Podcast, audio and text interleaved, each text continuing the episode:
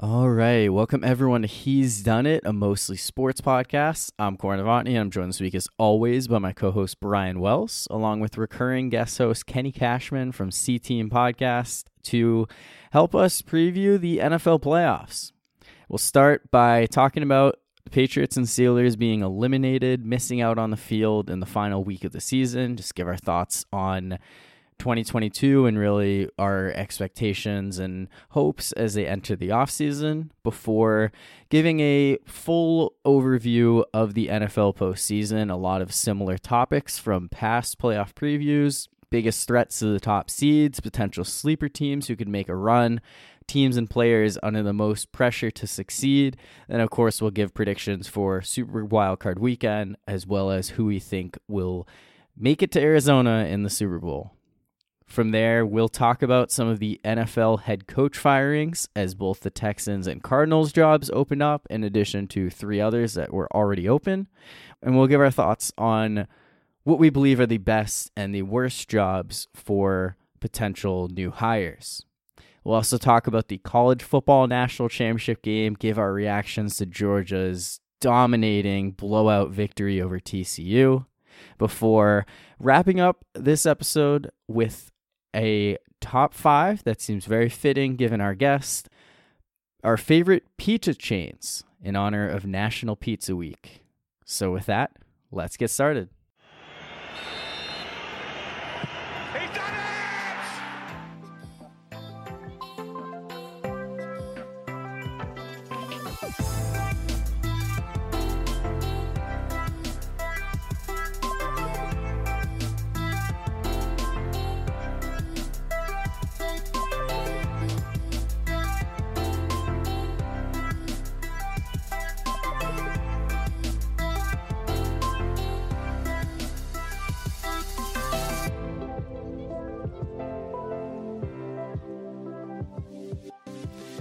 So can I be completely honest about something before we get started here? Uh, I I didn't really want to have Kenny on this episode. Ouch. And uh, I knew that's what you were gonna say. um, and I'll, I'll, I'll like clarify that for a few reasons. It's not a knock against Kenny in general. I mean, I love having him on normally because he's a really good co-host. He has his own podcast, C Team, so like he has a great setup. We know that we can have a quality production with him, but there are two reasons why I was more hesitant than Brian. One of which was the fact that we just had Kenny on like a couple episodes ago. And I also did Apple Chat with Kenny. So it feels like I've done like so many podcasts with him that I was like, the next time I podcast with Kenny, I want to be a guest on his show and not the other way around. And, you know, that's just kind of how it, it played out. And I like the idea of having a guest. We've had one for the NFL playoff previews in the past. So uh, you know, it, it it made sense, and um, you were very quick with, uh, yeah, I can do it at two days' notice, so that's always nice.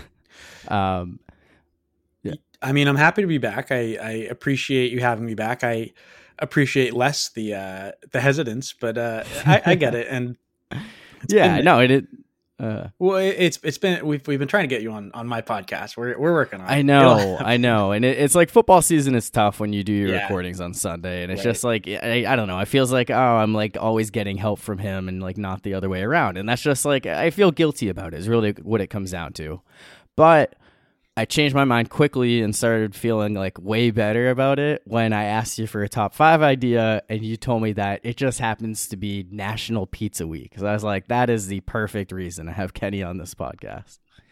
Yeah, I had a had a really good idea for a top five, but it got shot down. So we'll see what we go with instead, I guess. I mean, we can talk my about bad. it right now.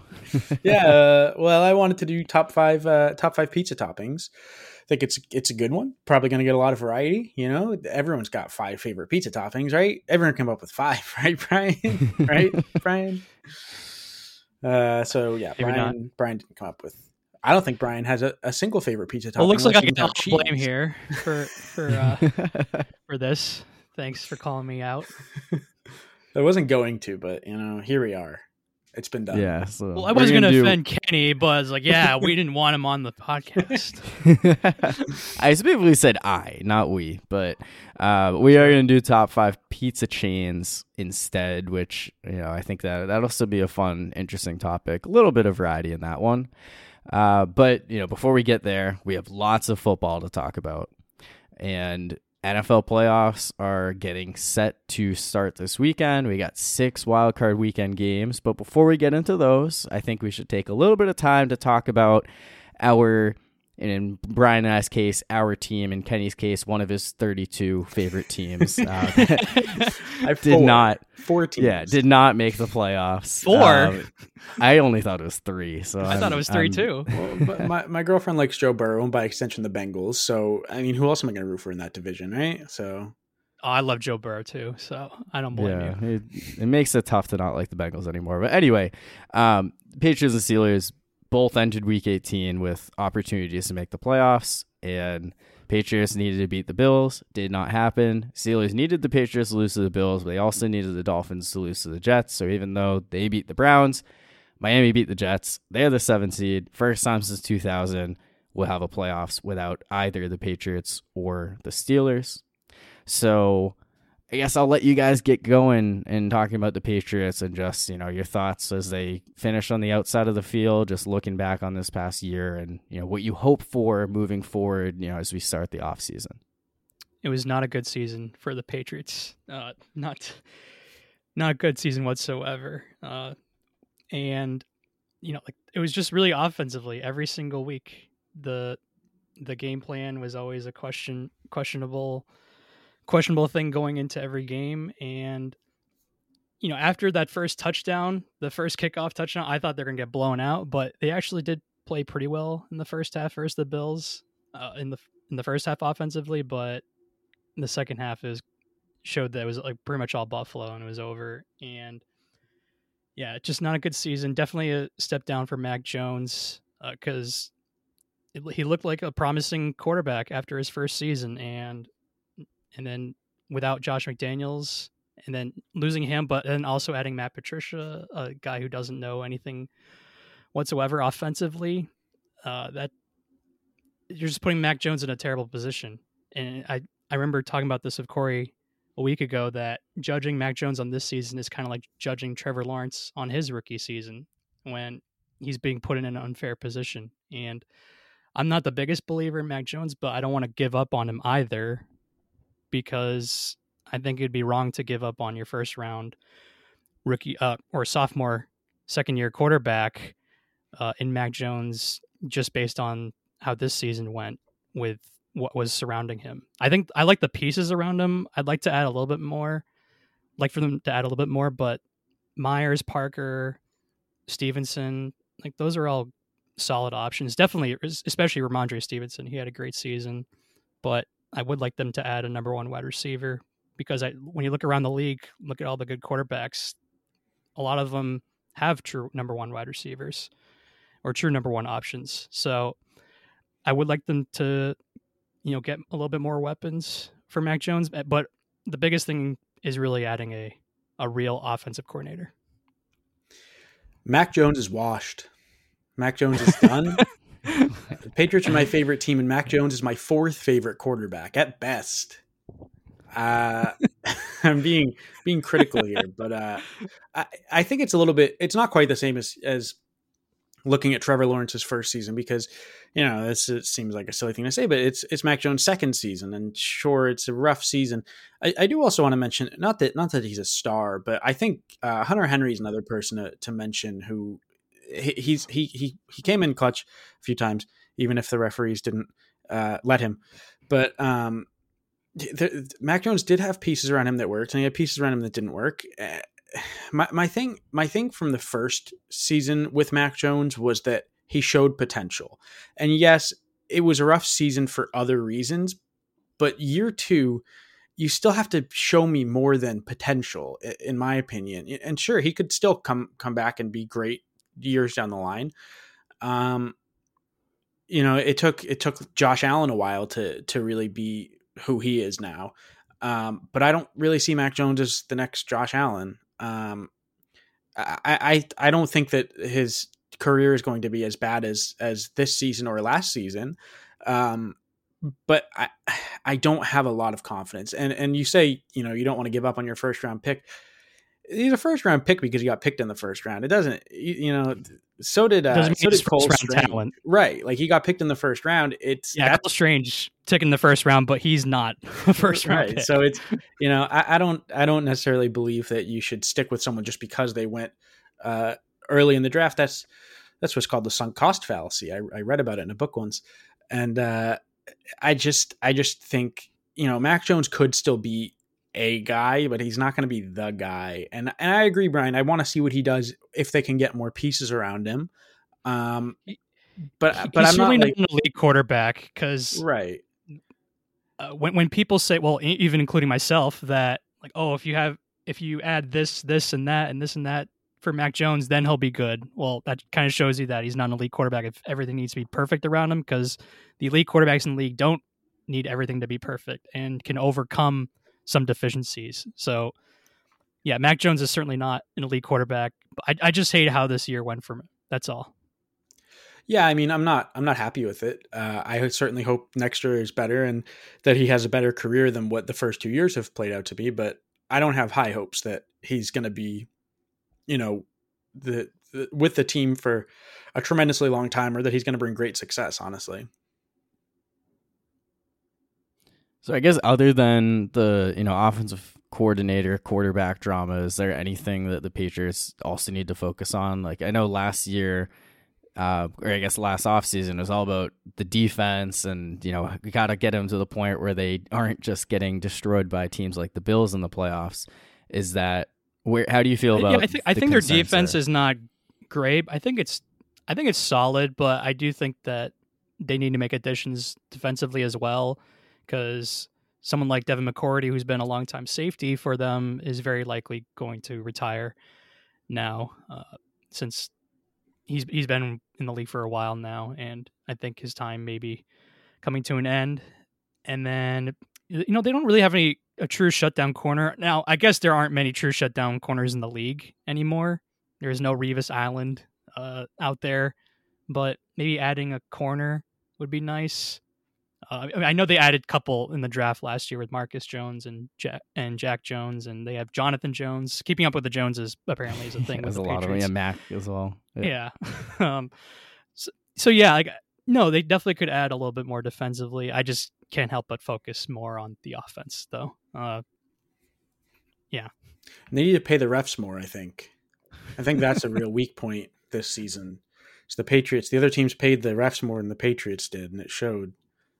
You know nothing to, about the offense. Uh, Ken, you brought up Hunter Henry.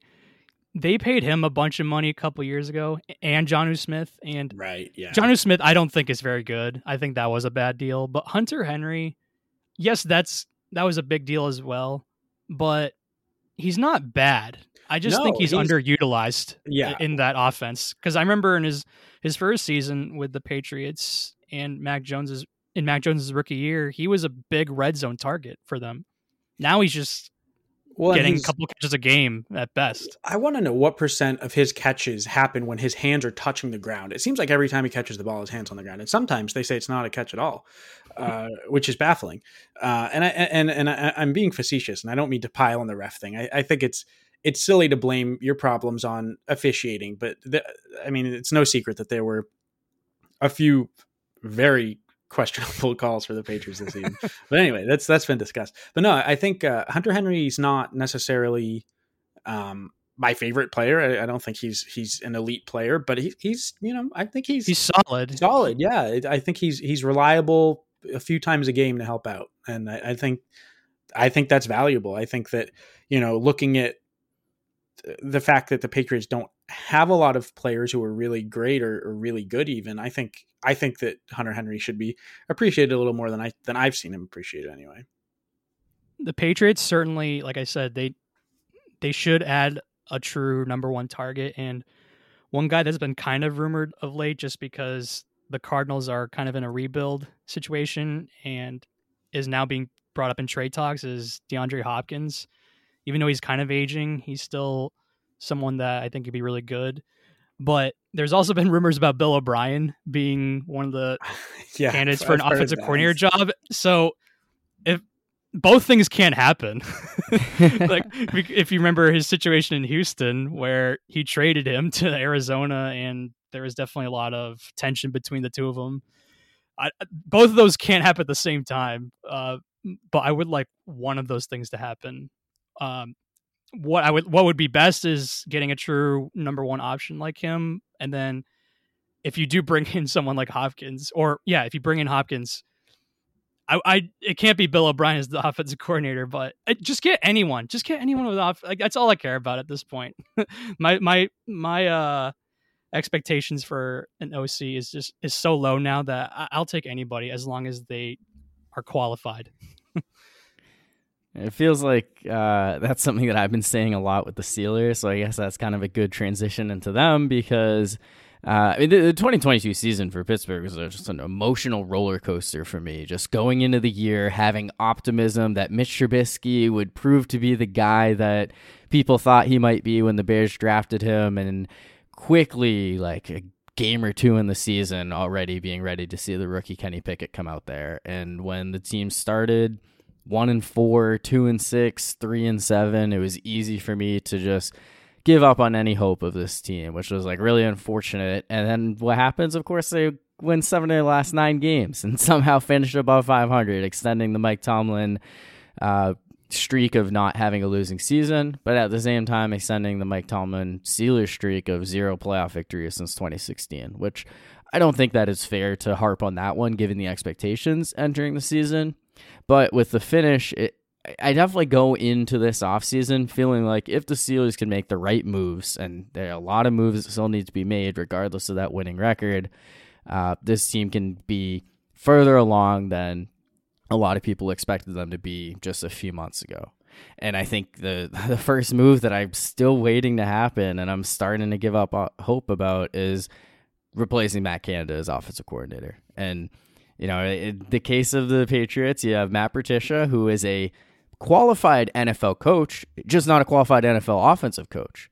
Matt Canada is not a qualified NFL coach. Uh, like he just runs an offense that you just can't win with in you know the the modern NFL. And uh, I think like there's been a lot of discourse about whether or not the offense got better as the season went along to justify keeping him, and whether or not like it would be bad for Kenny Pickett and others' development to keep him around. But the Steelers' offense went from terrible to bad. So I don't understand any idea of like like there's no valid reason for me to bring him back for another year just until his contract expires because I think if the Steelers are going to reach their potential, they're going to need to you know invest heavily in the draft, which having that 32nd pick just gifted from the What Bears awful Chase trade Claypool. that was for for the that Bears. helps. Yeah, even though the Steelers are picking 17 and not in, you know, top 5 or top 10, like you basically feel like you have two first round picks, three in the top 50.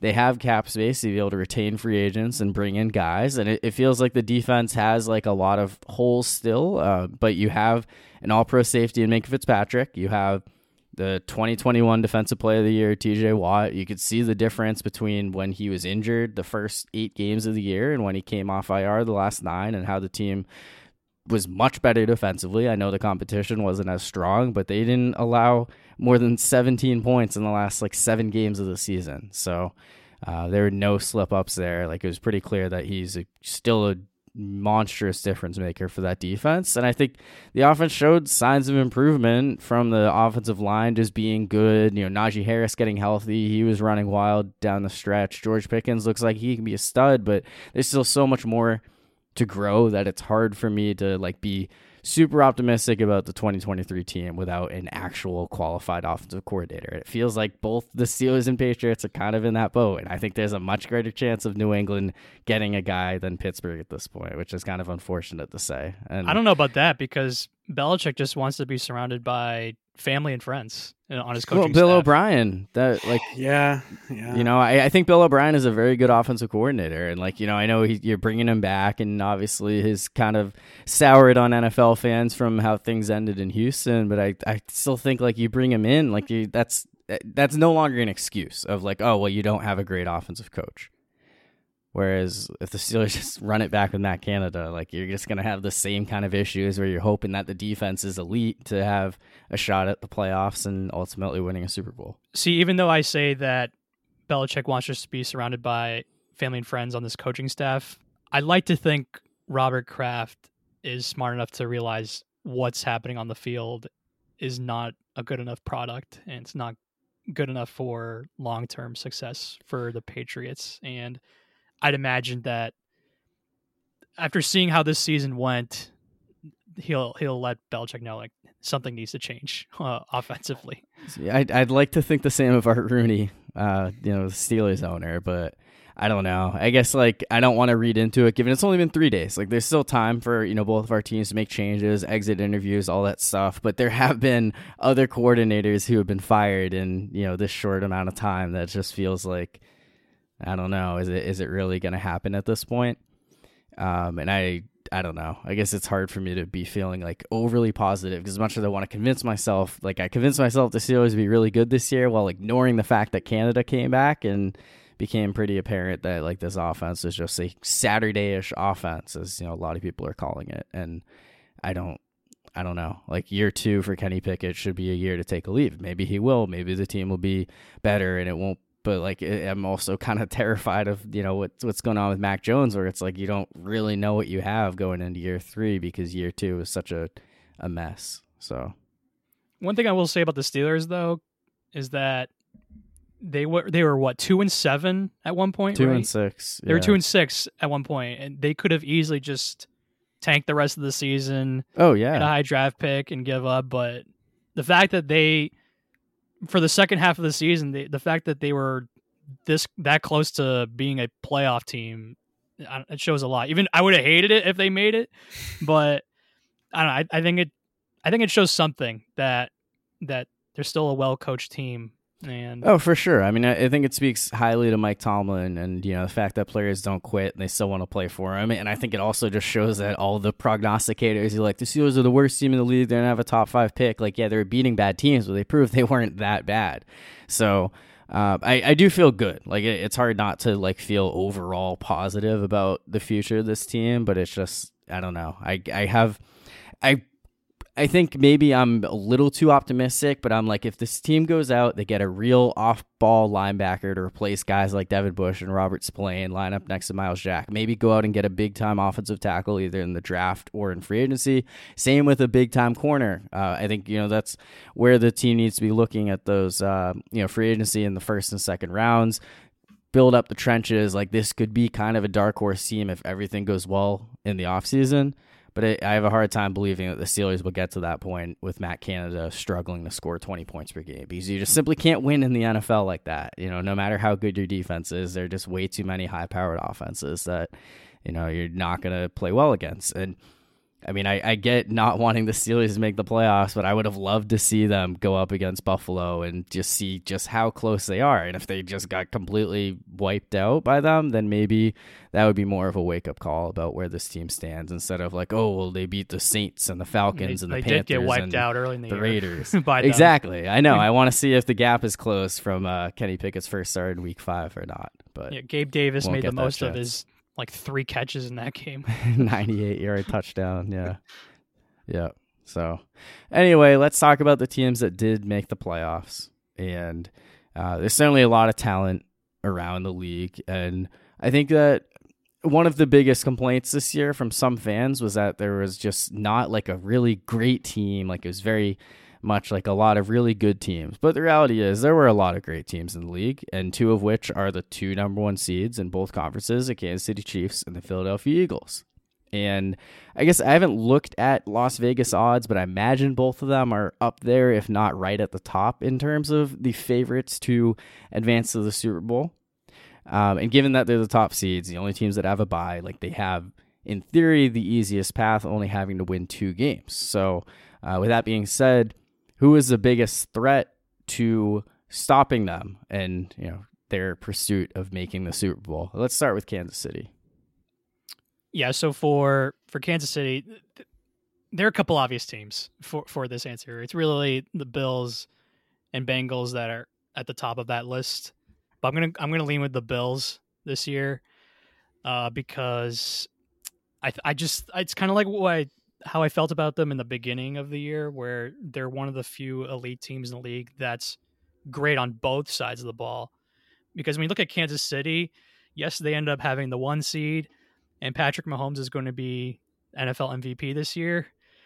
I think part of the reason why he's going to be NFL MVP is because if they didn't have him, the Chiefs would be kind of screwed. And I know you could say that about a lot of teams if you don't have your starting quarterback, but I don't know, like their team, they're not very good defensively. And when they won the Super Bowl, they've never had a great defense, but they've, but you know that that year they're at least middle of the pack. I still think they're one of the a, a, a very below average defense, in my opinion, and because of that, they have to re- really rely on the offense uh, to win football games. And now they don't have Tyreek Hill. And so it's really just Travis Kelce is the obvious elite guy in their offense. And if he's dipped a little bit, I mean, he's still been great because the tight end position just has not been great outside of him. And he's clearly their best option as well. But he has dipped a little. And you need your wide receivers to step up uh, because after Kelce, I don't think I think the the wide their wide receivers have been very hit or miss this year with with with with Juju and Hardman when he's been healthy, and uh, Sky Skyy Moore hasn't panned out this year. And then MVS, it's kind of the same thing when he was with Green Bay, where it's he's a he's great he's a he's a great deep ball threat, but he also drops a lot of passes. It's very hit or miss after Kelce. Every time guys. I watch MVS, I'm like, I either think like he's the worst receiver in the league, or like, oh, this guy's actually pretty good. He's just so inconsistent with like the yeah. drops and the big plays. That's how I feel as well. And and then the running backs, uh, uh, Clyde Edwards-Helaire hasn't been healthy at all, and but M- McKinnon has been great down the stretch, uh, and then Pacheco has had his moments, and look, McKinnon, yeah, he's a pass catching running back, but they haven't been able to run the ball that well.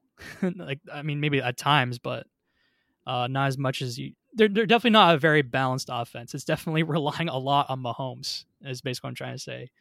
And they've also have had a negative turnover differential this year. Turnovers have really killed the Chiefs at times. Well, I guess not killed because they won so many games, but I feel like if they keep turning the ball ball over at the rate that they've had, that maybe it'll come back to bite them against a team like Buffalo. And like again, Buffalo, they're one of the few teams in the league that's great on both sides of the ball. And and I think Buffalo, it's kind of a drop off after Diggs, but I still think they have plenty of depth with Davis and Knox, McKenzie, and I think James Cook will be utilized more in the postseason, being the better pass catcher, and Singletary still solid in their offense and then they get and then their defense is still great. So I would go with Buffalo, and then also Fate, just with how it, it with how the past couple weeks have gone for for Buffalo with everything that happened with Hamlin. You could say Fate is on their side, uh, or Destiny is on their side right now as well. Um, I I'm kind of leaning the other way. Uh, I think I mean, I agree. It's it's pretty clear that the biggest threats to them would be the the two and three seeds. Although I don't want to forget about the four seed. Um, but uh, not, I I personally I think that the Bengals are more of a roadblock, and I don't I I don't believe personally in things like fate and destiny, but I certainly believe in in you know teams being motivated by by things like the situation with Damar Hamlin. Um, so I think the Bills are, you know, a team to be worried about, and I think that they're a force to be reckoned with. But I just until the Bills and Josh Allen and just the whole team, but you know, since Josh Allen's been with the team and they've been, you know, the the Bills, the current Bills, um, they I need to I they need to prove it to me, and I they haven't done that. Um, that they won't that they can you know actually go up against the Chiefs and, and win and and not not just choke at the end. Um, I think that the the Bengals have really great pieces as well. They, uh, I mean, honestly, probably I, I kind of feel they have similar um, pieces on offense. With although I would say that the Bengals have more better options with with uh, more elite options. Yeah, with Chase because because with Buffalo, Diggs is clearly the guy, right? And but and kind of drop off. But with with Cincinnati, Chase, Chase, is the yes, guy, is their number one guy. But there are times right. where Higgins, when he's Yeah. healthy, and even he- he- Boyd he- stepped it up. Yeah, recently, Tyler you know, still he's- like he's one of the better number three options. Yeah, so I, I just I feel like the Bengals have proved it a little bit more in my opinion. I think that I agree, you know, that the like I say, I don't necessarily go with fate or destiny, but I think that the Bills have a motivation that no other team in the league has. But um I just think that I would be if I were the Chiefs, I'd be more worried about the Bengals. Um not to mention the fact that if the if the Bills and Bengals, not to get too ahead of myself here, but if the Bills and Bengals both win this weekend, uh, which I think is probably a fair prediction to make, then they're going to be playing each other while someone else goes against the Chiefs. And, you know, who it's, I mean, this is uh, almost a silly take, but who, the, the team to be more concerned about is the team that comes out on top of that game, because that's the one that would actually be playing the Chiefs, assuming, you know, making a lot of assumptions here, but assuming the Chiefs win and, and both the Bengals and Bills win this weekend. But I, I just, you know, when it comes down to it, looking at those two teams, yes, the Bills are playing for something that no other team is playing for. The Bengals also didn't have a chance to play that game, and, and not to you know, not to diminish anything and, and try to uh, act like the game is something bigger than it is. It's a game, and obviously things with with Damar Hamlin were far more important. And I don't think anyone is upset that that game got stopped. I'm sure some people are, but uh, there's always people. But but I just but uh, you know the yes the the Bills are the the Bills are, are playing for Damar. You know that that's very much a thing.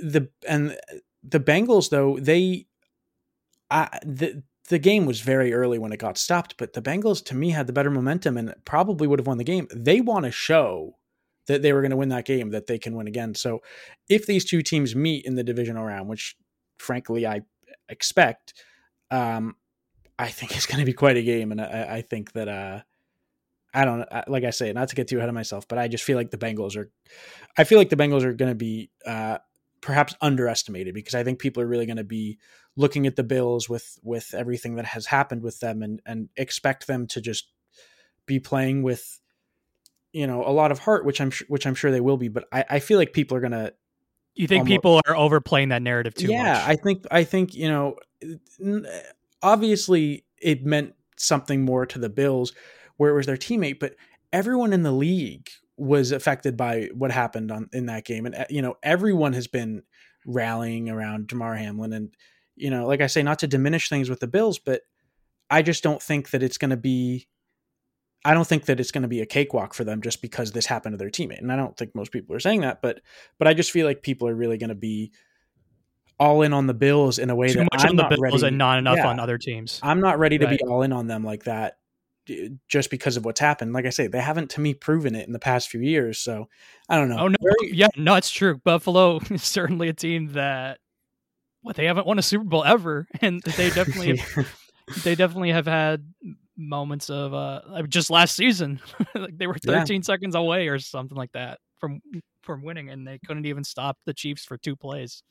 And so yeah, so but so that's a good point. I think th- th- it's kind of nitpicking. Both teams are great. yeah, I think- I think- they're both they're both concerns. You know, for the I think. Cincinnati, Mhm. yeah, I, yeah, I, you probably have more to worry about offensively, like Cincinnati wise. Uh, you have more to worry about uh, with Chase and Higgins and Mixon and and then, but I, I guess as just a balanced, I, I like the Bills balanced team more than uh, the Bengals. I yeah, guess. that's that's fair. Like I say, obviously both teams are. I mean, all three teams are very good, and well, you know, all three teams at least have very good players, and Right. any of them, any of them could be favorites, but we'll see. We'll see what happens.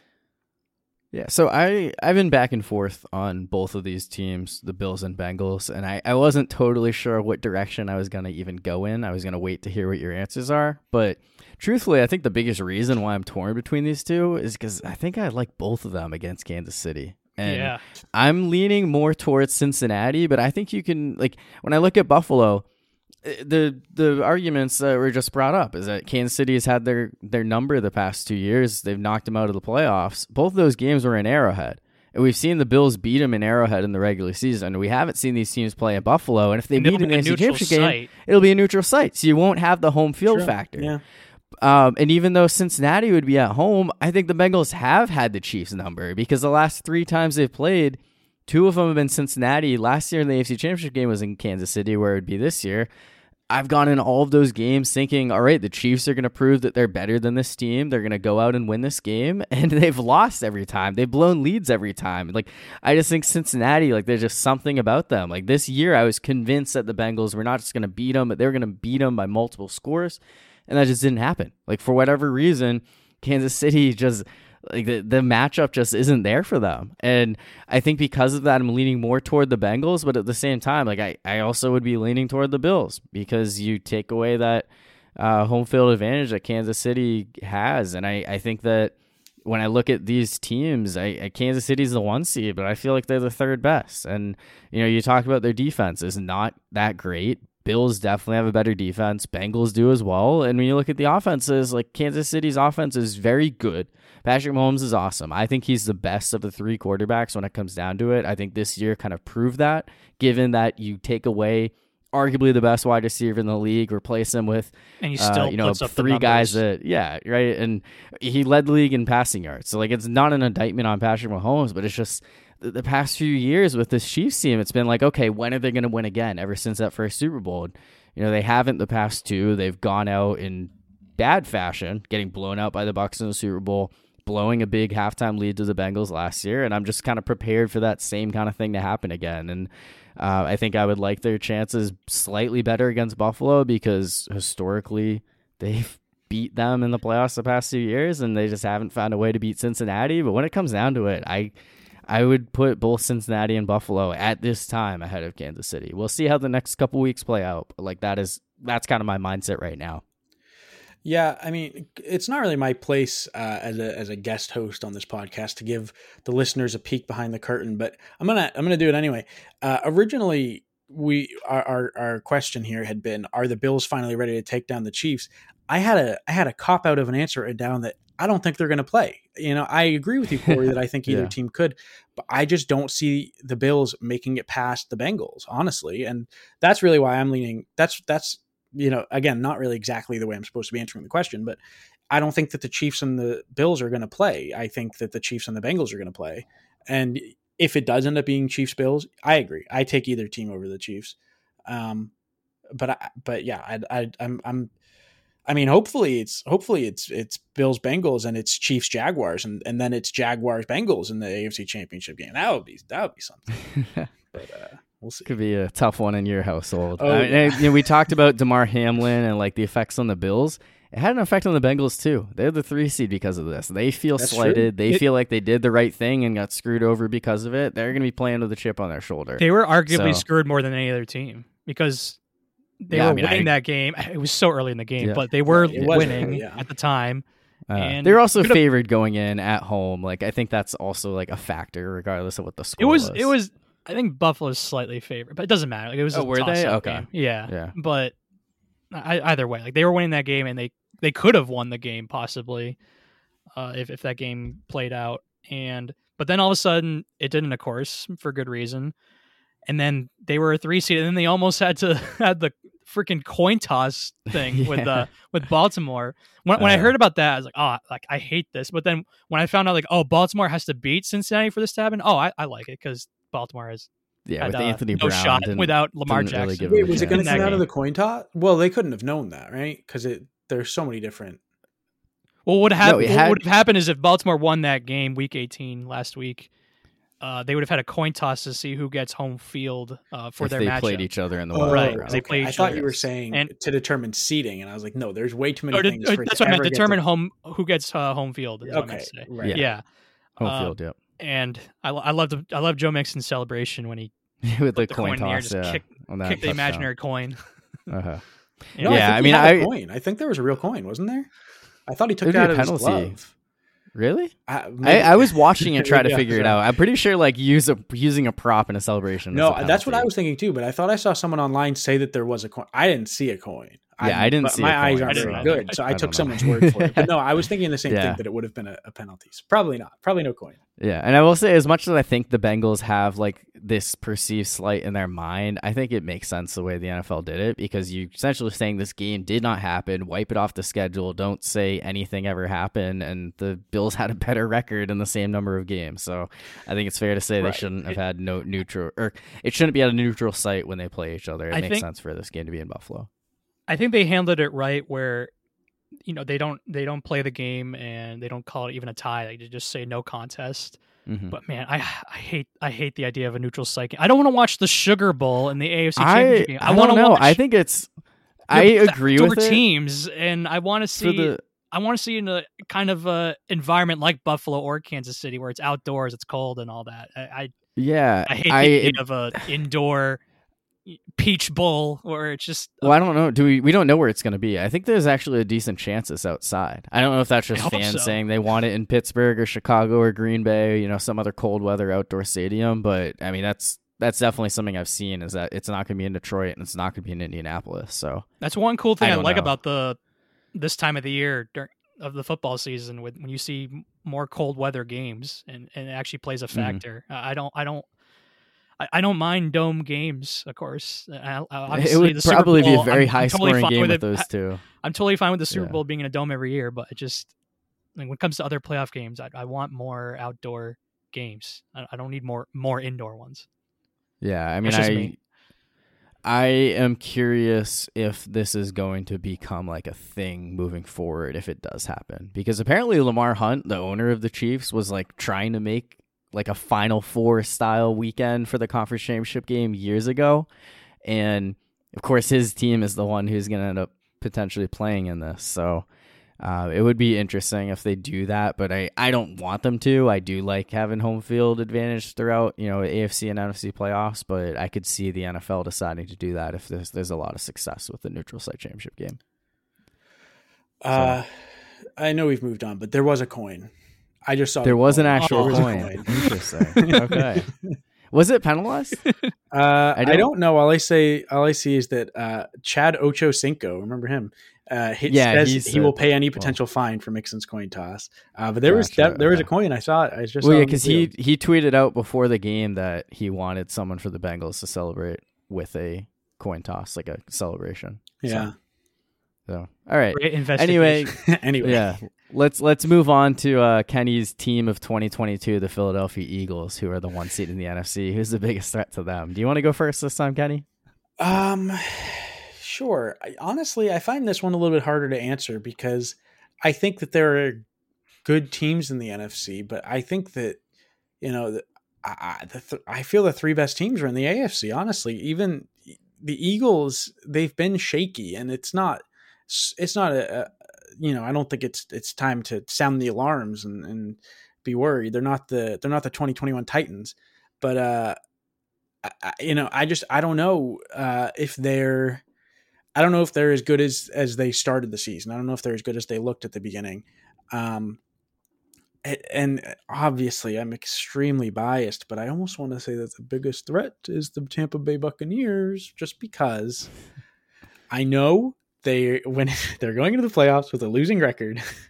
It's I know they're not they're not going to be they're, it's not going to be Tom Brady's classic team. Um, but they were a fifth seed when they last won the Super Bowl, and and I think that they are still a team to be concerned about. And just looking the 49ers, it's tough to know what to expect out of them. Uh, it's tough to expect tough to know what to expect out of any of these teams. I feel like I say the Eagles, the 49ers, the Vikings, all of them I could just see them collapsing. And certainly the Buccaneers could could do poorly too, but I wouldn't really see it as a collapse because they've already not been doing great. And so it almost it it feels backwards, but I feel a little bit better about the team that that is that isn't going to come crashing down, but is already kind of down. I feel like the the Buccaneers have a chance to rise to the occasion and and just like I say, obviously I'm biased, but I would be afraid of a, a, a team with Tom Brady on it, no matter what his record was. If he made it to the playoffs, that's that's that's all he needs. That's all that's all any team needs is to make it to the playoffs, and you can do you can do anything from there. And you know it's it's across sports. I I am not as much of a hockey fan as I used to be, but I like the I like the LA Kings in addition to the Bruins, and you know they won the Stanley Cup as an eight seed. It's it's far from unprecedented for teams to come from the bottom and win.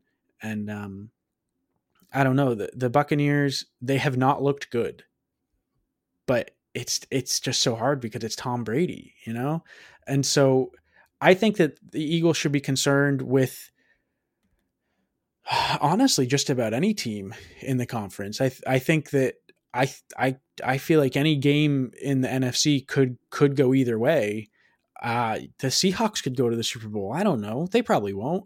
They're probably not a huge threat, but still, it's you know I I could see any team any team taking down the Eagles. Not necessarily any team going to the Super Bowl, uh, but I could see I could see any team they play winning, honestly. But for the sake of picking someone, and because I because I'm wearing a Tom Brady Patriots jersey right now, I'm going to say the Buccaneers. I really don't mind that answer. Uh, I I I, I, I don't either. Uh, even though they went eight nine this year, everyone's you know that cliche. Everyone's at zero and zero now. Right. Yeah. Starting. So, uh, and obviously Tom Brady has had plenty of playoff success, so I, I really don't mind that answer. Which is something even, that even the rest biased, of the quarterbacks I, don't have. Right, I really yeah. don't mind that answer. So, uh, so yeah, when it came when it comes to uh, the, you know, the biggest threats to these teams, the Chiefs and the Eagles, element, I had a tougher time with AFC because I like the Bills and Bengals a lot, and you really can make a case for either of them. But for for the NFC, I did not have a tough time with this one. I I definitely like the Niners a lot uh, out of the NFC. But but well, I like the cheat the I like the Eagles and Niners easily the the two uh, in my opinion the two teams I like the most in the NFC. I think when it comes to the Niners, no, no matter who's been the quarterback, what if it's been Lance or Jimmy or Purdy, they've they've still have been a very consistent offense, and they've been well. I think an asterisk on Lance. You know, I know it was a monsoon. True, they did Lance, lose to the Bears Lance, in week yeah, one. He had one game. It was in the freaking rain, good. and they yeah. and then they lost that game. Uh, but then and then he had one drive. Okay, so yeah, Lance obviously was not the. He didn't get to show it, but I I, I don't know. I it would have been nice to, but oh well. But what if it's been mostly either Jimmy or Purdy? Sorry, is, do you want me to clarify like that? Yeah. what if uh-huh. it's been Jimmy or Purdy out there? They, they've been they've done a great job offensively, and then I was high on them going into the year, and that was before they even added McCaffrey, and now their offense is going to look amazing because they have McCaffrey, Kittle, Aiyuk, and Deebo. And one thing to mention, McCaffrey and Deebo have not been on the field together that much, and you can make a case those are two of the best offensive weapons in the entire league because we saw with how good Deebo was as a a pass catcher and also as a runner. And then we know how good McCaffrey is out of the backfield uh, as a pass catcher, uh, one of the best, if not the best one in the league. And to have all those weapons around, even someone as unexperienced as Brock Purdy, I think I think it's shown it hasn't slowed them down, even with a a, a rookie quarterback taken as the last pick in the draft, Mister Irrelevant. Uh, Brock Purdy, Brock Purdy's been solid. I thought I thought when he came in, they were kind of screwed, and then and then all of a sudden, his his first game of action, he looked fine. But you know, I thought opposing teams would pick up on some weaknesses, and, and not that Brock Purdy is some athletic freak, but I thought at some point it, he would come he would come back down to earth, or or he would have struggles. But he's he he's done a great job this year, uh, scoring points and not turning the ball over that much, and and they have one of the best. They probably have the best defense in the league. They've given yeah, up. I think statistically, the number one. Nick Bosa is going to win Defensive Player of the Year most right, likely, and they have so. yeah, and they have a Defensive Player of the Year candidate and probably the likely winner. And so this is another team where that's very balanced and great on both sides of the ball. And I yeah, they're definitely my favorite outside of the Eagles. Uh, like who are the biggest threats? I definitely think the Niners fit that mold. Yeah, so I, I will point out that Brian's preseason prediction for the NFC Championship game was Eagles 49. Another reason why I'm biased towards that pick. yeah. Um, no, so I I definitely agree uh, that I, I'm very high on the Niners, but I'm going to go with a different answer, par- partially just to mix it up a little, but also because I think it's easier for me to argue the Dallas Cowboys because we just saw the Cowboys beat the Eagles a few weeks ago. And I know Jalen Hurts wasn't playing, but Gardner Minshew still led them 350 passing yards. Like there was offensive fireworks in that game. So, and I know the game was in Dallas. If they'd meet, it'd be in Philadelphia. But I, I do think that just the whole NFC East division rivalry, like, I don't know, with the way the Eagles are playing right now, I know the Cowboys did not look great in week 18 against Washington, and I don't know that I fully trust them to even make it out of the first round. But I, I think that they're a team that has a lot of talent on both sides of the ball familiarity with uh, with each other. I think that's something that is a little bit of an edge that I would give to Dallas. Uh, you know, I, I don't know that. Um, I, I want to sit here and say, oh, I don't like San Francisco's chances at all. I, I am very high on the Niners, but one thing that I can't help but think about with Brock Purdy is as great as he's been, we haven't really seen a whole lot of times where he's had to lead the Niners to victory. Like he's played well enough, game managed, made some nice passes, no turnovers. A lot of Niners blowouts. win by a billion. Yeah. The one time they ended up having a close game against the Raiders, he did have a nice little drive to set up what could have been a game-winning field goal. Robbie Gould missed it. Then missed. Then in overtime, they had a, a interception almost That taken back to the house. the and- like the yeah, all he had to do was kneel down and chip shot 23 yard field goal to win the game. So my thing with Brock Purdy is what happens if he's in Lincoln Financial Field, just this rowdy stadium, and the Niners are down a score? He needs to lead them on a touchdown drive late in the game. I don't know that I'm convinced that he has the capability of doing that because we haven't seen him in that situation. And as much as you know Dak Prescott has struggled down the stretch, I do think he's someone who has more experience in that situation. So that's the one thing I would say Dallas. Same time, I listened to our episode a year ago. You're like, I think the Cowboys are the biggest threat to the Packers, but I could also see them collapsing in the first round just miserably because that's just kind of what we've come to know about this team.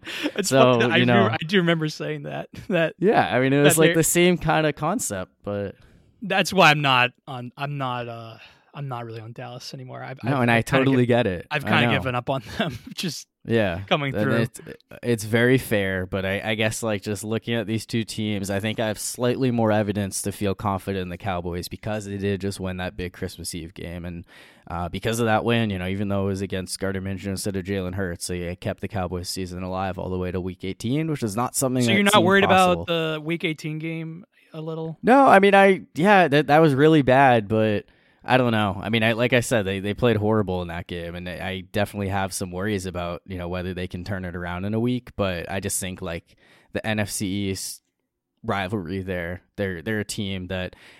Other than San Francisco, like they're in Tampa, I guess. I mean, those would be the three teams that I trust the most against the Eagles. So, and I, I think Dallas is worthy of being talked about um, in this context.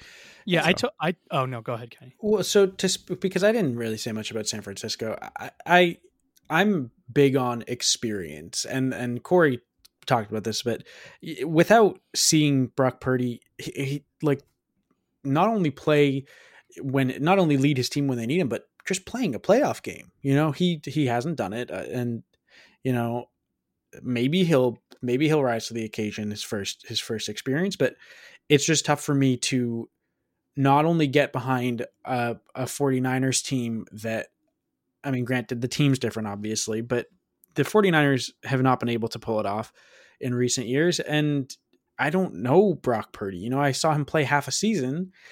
We'll see where it goes. It's it's tough for me to to bet on a guy like like that when he is so fresh hasn't even played a full season or I can pick Tom Brady you know that's Tom Brady so that's that was just kind of eh, eh, I'm I'm big on ha- like players who have experience in situations and you know as a fan it was I'd gone to several football games before I went to a playoff game and as a fan it you know I hadn't experienced a playoff game until I'd been there.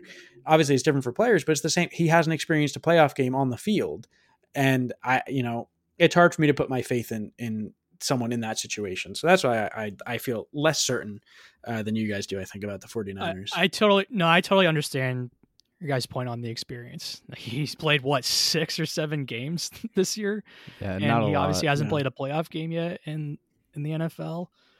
So yeah, there's some cause for concern there. I just think that their team is so good that even when they've gotten really like nothing out of the look at last year, they made it. They almost made it to the Super Bowl last year, and Jimmy G did yes, he had a couple nice game-winning drives, but like before that, in in those in those Cowboys and Packers games, he he didn't really do that much in those games. No, I mean he didn't didn't have a touchdown pass, threw an interception in both games, and then when the Niners needed him in the NFC Championship game, he crumbled. Just a, a horrible interception to end the game. So that eh, that is one thing I'd like to see with Brock Purdy is that you know Jimmy Garoppolo had a history of being a great game manager. We've seen that from Purdy, but you know we didn't really see a whole lot of Jimmy G stepping up in the big moments, and I don't know that Purdy is the guy who can do that. So well, another thing is I'm I'm picking them because it's the biggest threat to the Eagles. and, yeah, no, yeah, I agree. the I, Niners I get and then it, the other five teams, the Niners are Uh, definitely my favorite. They- I the- I agree. I think that they're the best of the bunch. So. Yeah. I don't want like I said. I'm not necessarily arguing Right, with your answer. I think we're just bring up another team. Just to- giving a reason to not just ride with them. Right. So, I get that. anyway, we've talked about a lot of favorites, you know, big threats to those top teams, but we've certainly seen some teams go from the wild card round and you know even on the road and go on to win the Super Bowl. We saw it with the Bucks a couple years ago as a five seed. So who's a team that is most likely to do that? Now, normally we just restrict it to five through seven seeds, but given that the four seeds are you know below 500 in Tampa's case, barely above 500 in Jacksonville's case, and they're both road or home underdogs. Uh, will will include them, in and they're both fan favorites. Yes, of course. Finally, we get to talk about the Jaguars. Uh, sleeper teams most likely to make a run for the Super Bowl. Um, Brian can go right yeah, now. Brian can go. Okay. yeah, my answer won't surprise Corey in the slightest. But I'm gonna so I'm gonna go with I'm gonna go with the Chargers. Uh, I definitely Excuse me. I, I I definitely uh, have more doubts now than I did before the season started, though. Uh, but I still would I, hope still love the pieces around. Wait, what? I would hope so because Yeah. you know they you know Obviously, yeah, I definitely have more doubts now than I did before the year. I don't think I don't think they're going to win the Super Bowl now. Uh, but I still think they have a hi- very high-powered offense with with Herbert leading them. And yes, he's not in that tier with Allen Mahomes or or even Burrow maybe. Maybe more athletic than Burrow, but I still rather Burrow. But anyway, he's not in that tier, but he's pro- he's in that next tier, I I think. And and Keenan Allen, he he was injured all year, but now he's been great these this last month or so, and he's starting to look healthy. And then Ekeler has been the best, one of the best, uh, either him or McCaffrey. Uh, he's been such he's been such a weapon this year for them. He's been great. And then Mike Williams, he's he has his moments, but now he has back spasms. And I gotta say, one of the things that has me more down on the Chargers now than I was in the beginning of the year is that Brandon Staley is kind of an idiot. That that yeah. just I mean, you talk about you the Cowboys play, you play your starters well into the game and then even into the fourth quarter in a game that's completely meaningless you're not going to move up or down or anything and you have you're on a short week they play on saturday and I don't think he knew that at the time, but it was. I- Always a oh it's true yeah that's a good point but still it's, it's still stupid that you're not going to move Mhm. anywhere in the standings you know who you're going to play and so and i'm not saying that they shouldn't have played him at he shouldn't have played those guys at all you want to keep him fresh or sharp a little bit but to play him well into the fourth quarter is just absurd and and they were I don't know losing the- to the Broncos too. I don't know what it is with Brandon uh, Brandon Staley. There are so many times where I ask myself, like, what is he doing? Like, remember that game versus the Browns when they went for on fourth down Oh yeah, in their own Uh-huh. territory and like when it was so unnecessary, and then they look they won, but that's because the kicker missed the field goal. But if he made it, he would have gotten way more heat for that decision, and that's one of the reasons why I'm not as high on them uh, as I was in the beginning of the year. But again, I still think their offense is great, and if they were to make it to the the AFC Championship game, they would obviously face Jacksonville, who I believe are I believe them more in Jacksonville. Sorry, Kenny. Wait, aren't Uh, they aren't they playing Jacksonville this week? Yeah. Oh, I'm sorry. I thought you were saying they would play them. in I thought you- that's what I thought you were I was trying to say. okay, Yeah. sorry. Yeah, they sorry. play. It's Chargers Jags on Saturday, Right, right, and I, right. Yeah, I, yeah, yeah. Uh, I believe that is a winnable matchup for the Chargers. It will be it Well, The spread winnable is for minus team. two for the Chargers, so it it should be close. But I do believe in them more than than the Jacksonville. And then so if they were to make it, it's very likely they'd face Kansas City, which would be a tall task. But even though they lose pretty much every time they face Kansas City, it's always a They always play them close. a very entertaining close game comes down to the finish. So and usually a poor decision by Brandon Staley. exactly, yeah. it's it's really coaching that comes when it comes down to when it comes down to for me being a little bit down on them right now, but I still love the pieces that they have and I think of the 4 through 7 seeds, I believe them the most. Um, I will get to my pick. My answer will not surprise you. You can probably already guess it. But I would like to first say the Chargers are nine and two against non-playoff teams this season. One and five against playoff teams. Yeah, Their the- one win the against the, stretch- Dolphins. Down the stretch they played some really easy teams, I'll admit that. And And their one of their losses against a playoff team was against the Jaguars before the Jaguars got hot at the end of the season. They lost thirty-eight to ten. Yeah, I'll I know. admit, Justin I'm- Herbert was like kind of hurt in that Yeah, game, but that, that was That's bad. another. They've, Still, injuries yeah. have really killed them this year. Where Herbert he fractured his ribs.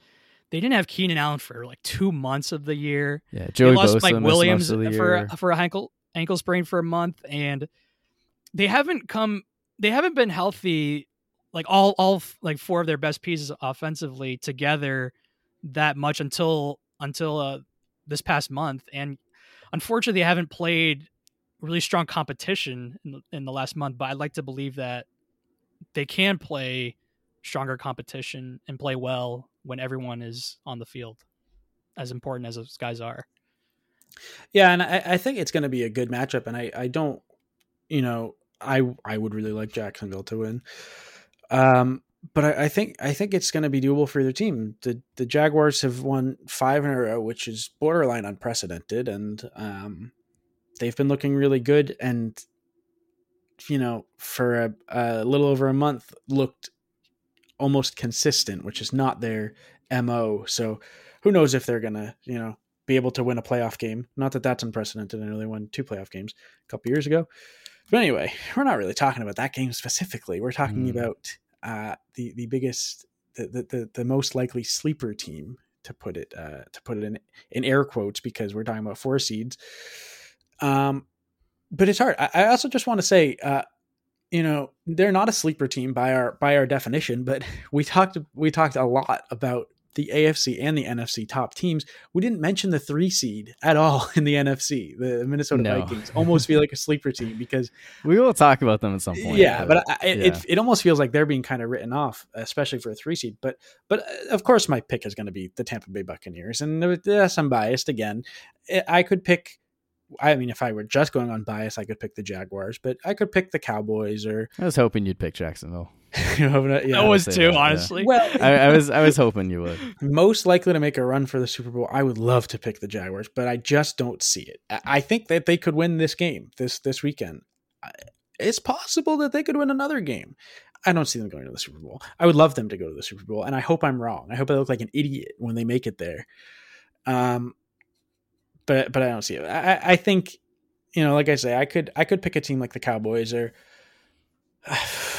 I mean, uh, there are others I could pick, I suppose, but I just think again, just going on experience, going on the desire and ability to win no matter the situation.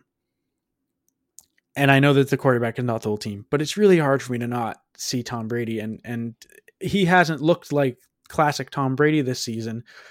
Um, I maintain that I think it's a down year, but not the fabled cliff that everyone has been calling for him to fall off of.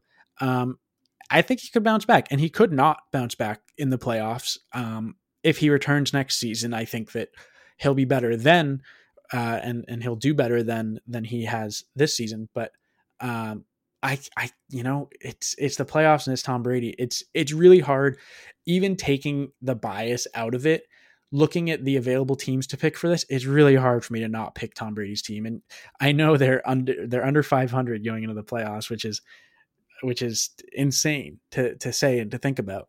Um, they have a worse record than the Jaguars, but uh, to repeat the cliche, everyone starts zero and zero in the playoffs, and and yeah, the the, the Bucs are going to have a hard game this weekend, um, and they're going to probably have hard games every week if they continue in the playoffs. But I just I just can't I just can't go against don't- Brady, you know. Yeah, I don't. I don't honestly. I don't blame you for that answer because let's say they beat Dallas.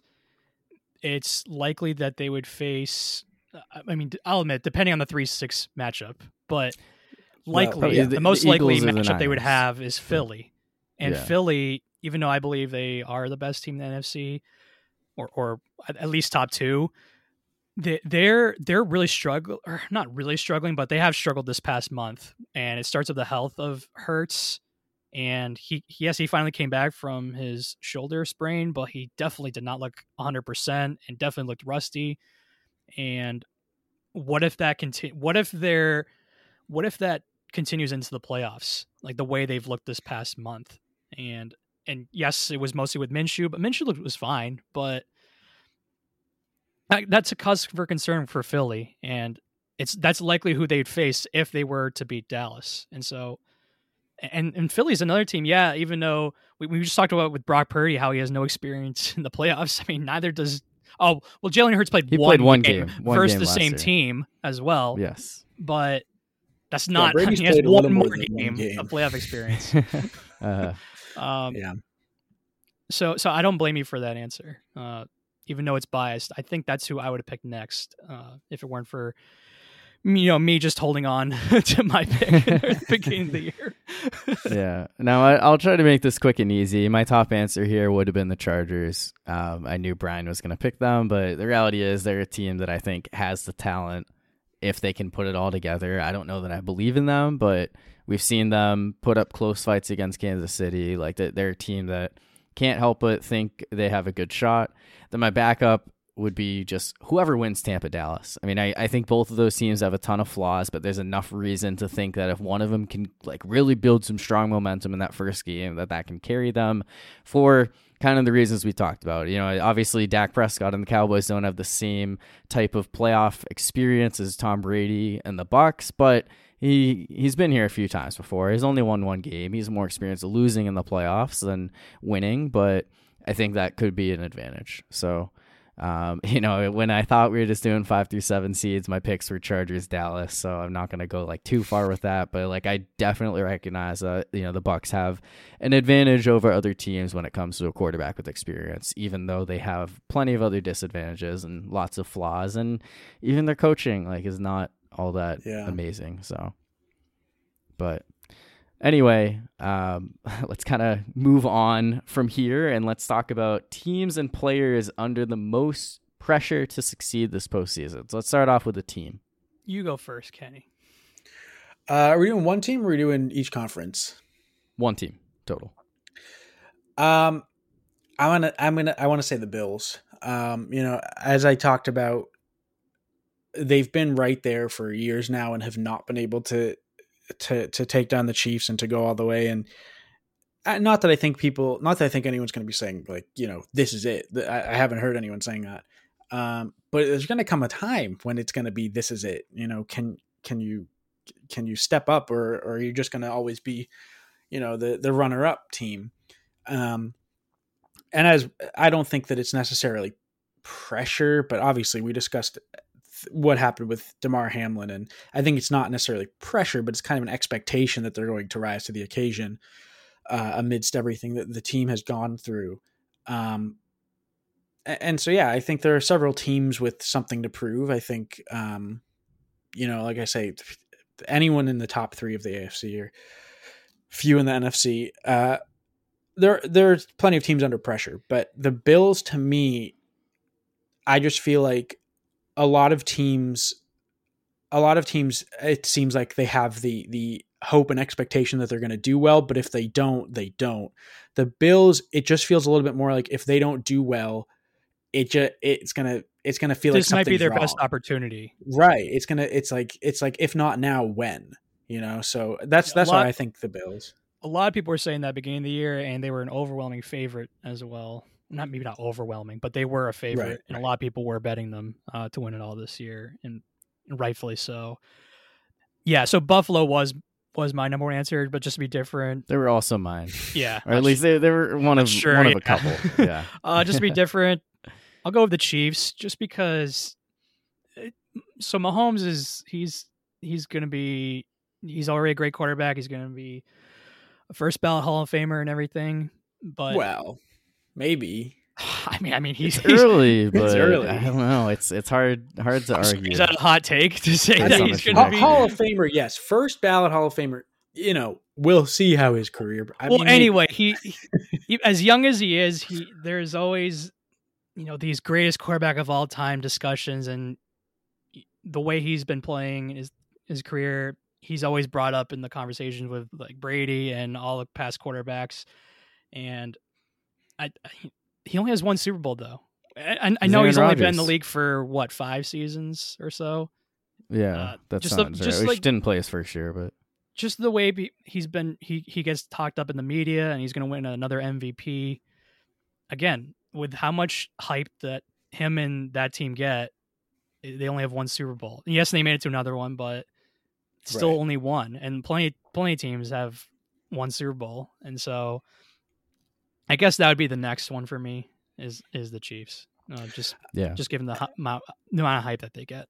it, it is it is early in uh, Mahomes' career, but he's also the oldest uh, quarterback in the in the playoffs in the AFC. Which is so Crazy. wild. I saw Crazy that to too. think It's like, oh my god, Yeah. we're so old that We are- he's the oldest old. quarterback left in the AFC. Oh, yeah. Just want to point out that um, I'm two I- days older than him. That means I'm 22 So, days older than him. So Uh, yeah. Um, so I mean, I think Bills and Chiefs are both great answers. Uh, you know, I've talked a lot about the Cowboys at this point. I do think they have plenty of stuff to prove, but I'm gonna follow the same approach and go with the Eagles. They're the number one team in the NFC. They're the only team that is guaranteed to play a home game anytime they play before the Super Bowl. There's been a lot of criticism from some circles believing that they're not all that great. They're a product of their schedule, whatever. And they've struggled down the stretch. I mean, when you come in as a top team, you're going to have uh, high expectations and be under a lot of pressure. And I think that if the Eagles flame out in the first round, there's going to be a lot of question marks with that team because this is someone who I think very much should go to the NFC Championship game based on the talent they have. They should very much be in contention to make the Super Bowl. And if they, you know, choke in that first game, then I think that there's going to be a lot of a uh, lot more questions and answers about what was a really talented team. Like I do believe that talent wise, and like this is a team that has very few, if any, holes when they're fully healthy, and there's not really a great reason to say this team shouldn't, given their path, be able to to make it to the Super Bowl. So I think that they're under a lot of pressure for that reason.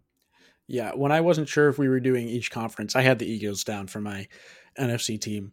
Um, as my as my team of the year, uh, it was it, it's been it's been hard to see them kind of falter toward the end and obviously you know there's been injuries there's been there's been issues but um yeah it just they started so strong that it feels like like you say if if they don't make it to the super bowl they don't win the super bowl okay but if they go out in the first round it's it's gonna kind of be like what what Huge happened, letdown, guys, you yeah, know? right after how the how things started. So I mean, people were talking, and people people love to talk, but uh, you know, undefeated season, of course, was brought Uh. up. Anytime someone gets more than three wins without losing in a season, it gets brought up. But uh, yeah, I, I agree. I think for me, they're a close second. I would say if they, you know, like I say, if they don't win the Super Bowl is one thing, but if they just don't win a game, if they just don't look anything like the team that that started the season, then yeah, that's going to be, I think, a huge disappointment and, and a, a big letdown for for their fans.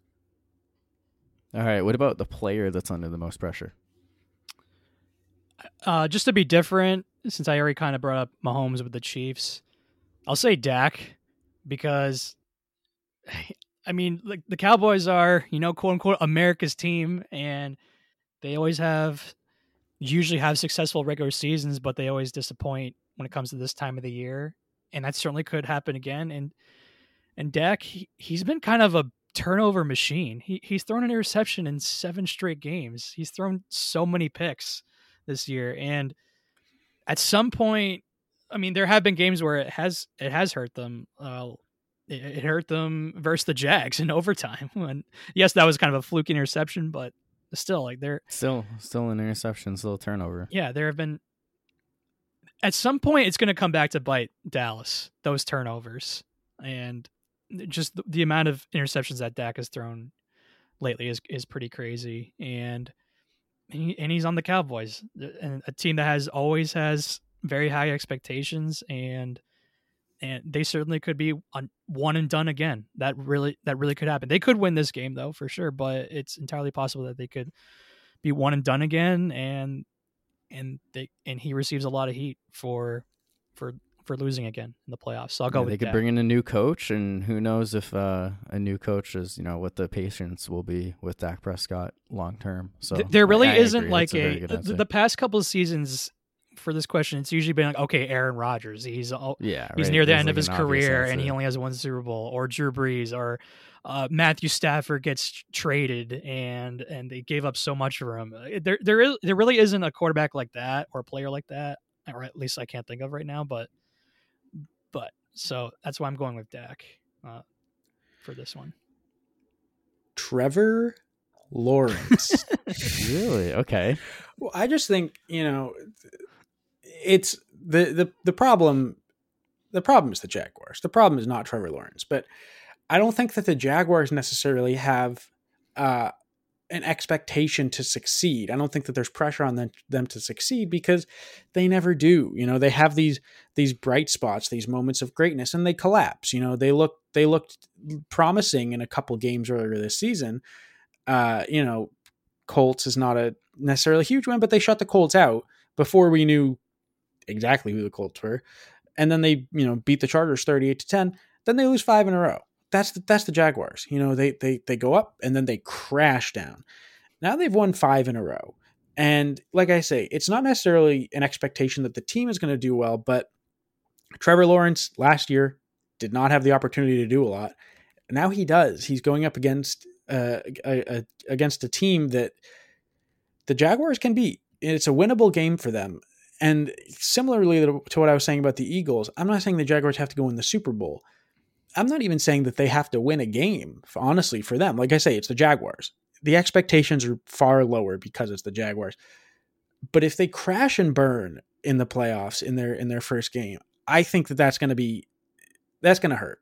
If they if they lose to the Chargers, but it's competitive and they look like the Jaguars have the last five games and they just can't pull it off, uh, you know, that might happen. But if it's if it's if it's a nothing show like it was for for I mean not not their their five game losing streak earlier in the season wasn't wasn't awful across the board, but you know losing for example to the Texans who hadn't won a game at that point, uh, if it's if it's something like that, if they just can't even get off the ground and do anything, I think it's going to reflect poorly. You know, not necessarily on the entire team, but but Trevor Lawrence was the first overall pick, and was was touted as uh, uh um the, as the guy as a great prospect, like What- best prospect generational whatever they call Yeah. it. Yeah, like exactly. Yeah, he's he's he was compared to all these greats, and you know, as you were saying with Mac Jones earlier, it's not it's like it's it's not to say oh two seasons done this is his legacy, but he's got an opportunity to do something and and to lead his team.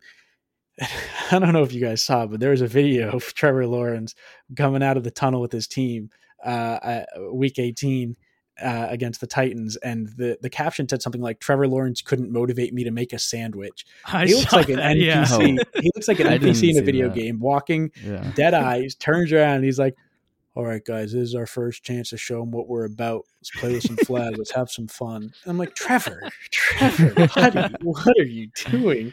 So it's not about honor. It's not about respect. Right? No, you it's uh, watch a Tom Brady video. Yeah. about having some fun.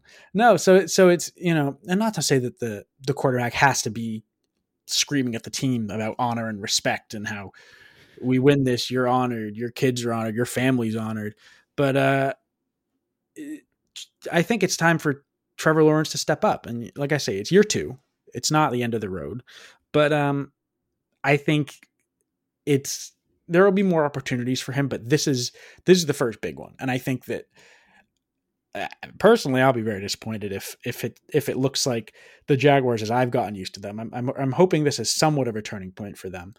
Um, and I didn't want to just pick Tom Brady again because he's old and you know who knows when he's going to retire. He's, he's playing with house money. Like One- anything Yeah. he Yeah. does or doesn't do, it doesn't matter. Yeah, one thing to mention about Lawrence, he, he even though the Jags won, they, they had to win defensively, and Trevor Yeah, Lawrence he was not not that's great true. in that, that against game. the Titans. I mean, you could easily make the case that Josh Dobbs outplayed him after being signed off the street a couple Yeah. weeks before. So Yeah, I, I was about to hit him with that, but you know, Brian beat me to it. So anyway, um, I, will jump into mine, and uh, I'll start off by saying that I don't know if Lamar Jackson is going to play if he does play, I do think he's under a lot of pressure. He has not succeeded a ton in the playoffs. I know he's coming off an injury, and it's maybe not fair to have a ton of expectations. But for a guy who's trying to make a you know 250 million in guarantees or whatever crazy number he's looking for, if he does go out there, there'll be a, some kind of expectation for him to look like a guy who deserves that kind of money. Uh, that being said, I think that he's going to get some kind of big contract, so I'm not as concerned about him. And instead, I'm going to go to a guy in a similar spot in the NFC. That is Daniel Jones. And he is not under contract for next year either. And unlike Lamar Jackson, he does not have a history of regular season success to back up being viewed as a big time franchise quarterback. Now, I think that the Giants should pay him some type of contract to keep him around. I think that he's proven to be a very good quarterback under Brian Daboll. Like, you know how things played out this season. Did not have a lot to work with and still took the Giants to a surprise playoff berth.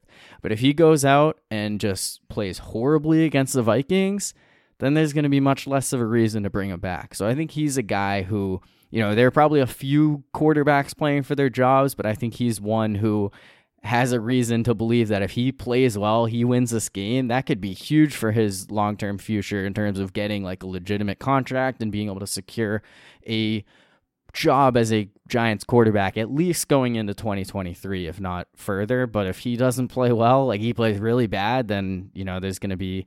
Uh, you know, a lot of unforgiving Giants fans, and I think that you know they'll have to do a serious evaluation over whether or not he is truly the guy. Yeah, that's a great answer, and that's a beatable defense too. Even if he's not. oh yeah, Vikings are not a great defense. No. So, yep. So, anyway, with that, let's go through wildcard weekend predictions. So we'll start Saturday 4:30, 49ers Seahawks, and I know it's they say it's tough to beat a team twice or three times in one season, but are either of you pick, picking Seattle in this one? I wanted to. I really wanted to. Yeah. I like I, I, I think the Geno Smith 2022 story is is fun. But I mean no, I'm not picking. Like I say, it's you know, I sure talk about experience, Geno Smith versus Brock Purdy. Uh no, I'm not taking the Seahawks. I think I think it could be a close game, maybe, maybe a touchdown game. Uh, I, I, I think the Seahawks could win, but I'm not picking them yeah, I'm, I'm not picking the Seahawks either. Uh, even though, like you said, Kenny, the Geno Smith story has been fun. You know what would have been more fun is if uh, they did not beat Detroit in the regular season, and Detroit was the one that got the seven seed, and and uh, yeah, was playing in this matchup. I, just something to get off my chest because I, I hate that the Seahawks playoffs and the Lions did not, especially with the way that game turned out uh, beating the Packers, uh, inject that game into my veins. uh, I enjoyed that immensely. But anyway, yeah. Um, now that I got that off my chest, uh, the Niners. I, I, I'm going to take the Niners, but I think it could be entertaining. I think I think uh, Seahawks can put up some points, but definitely going to take the Niners. Yeah, I mean Seahawks were a great story this year. They just cannot compete with the Niners based on the two games they played during the regular season, and I, don't think this is going to be all that close. I think the Niners will win this one by multiple scores. It's a 10 point line for a reason. And um, I think San Francisco is going to really kind of establish themselves early on with this win. So let's move on to Saturday night. Kenny, do you like your Jaguars against the Chargers? Oh, my. Okay. So I've said so many times that I'm biased and I am biased, and I'm my my pick is biased because I am taking the Jaguars, and to be fair, if I removed all bias from it, I think I would take the Chargers. I I do think that I would pick them if I just could completely remove myself from it. But I don't think it's a stretch to pick the Jaguars.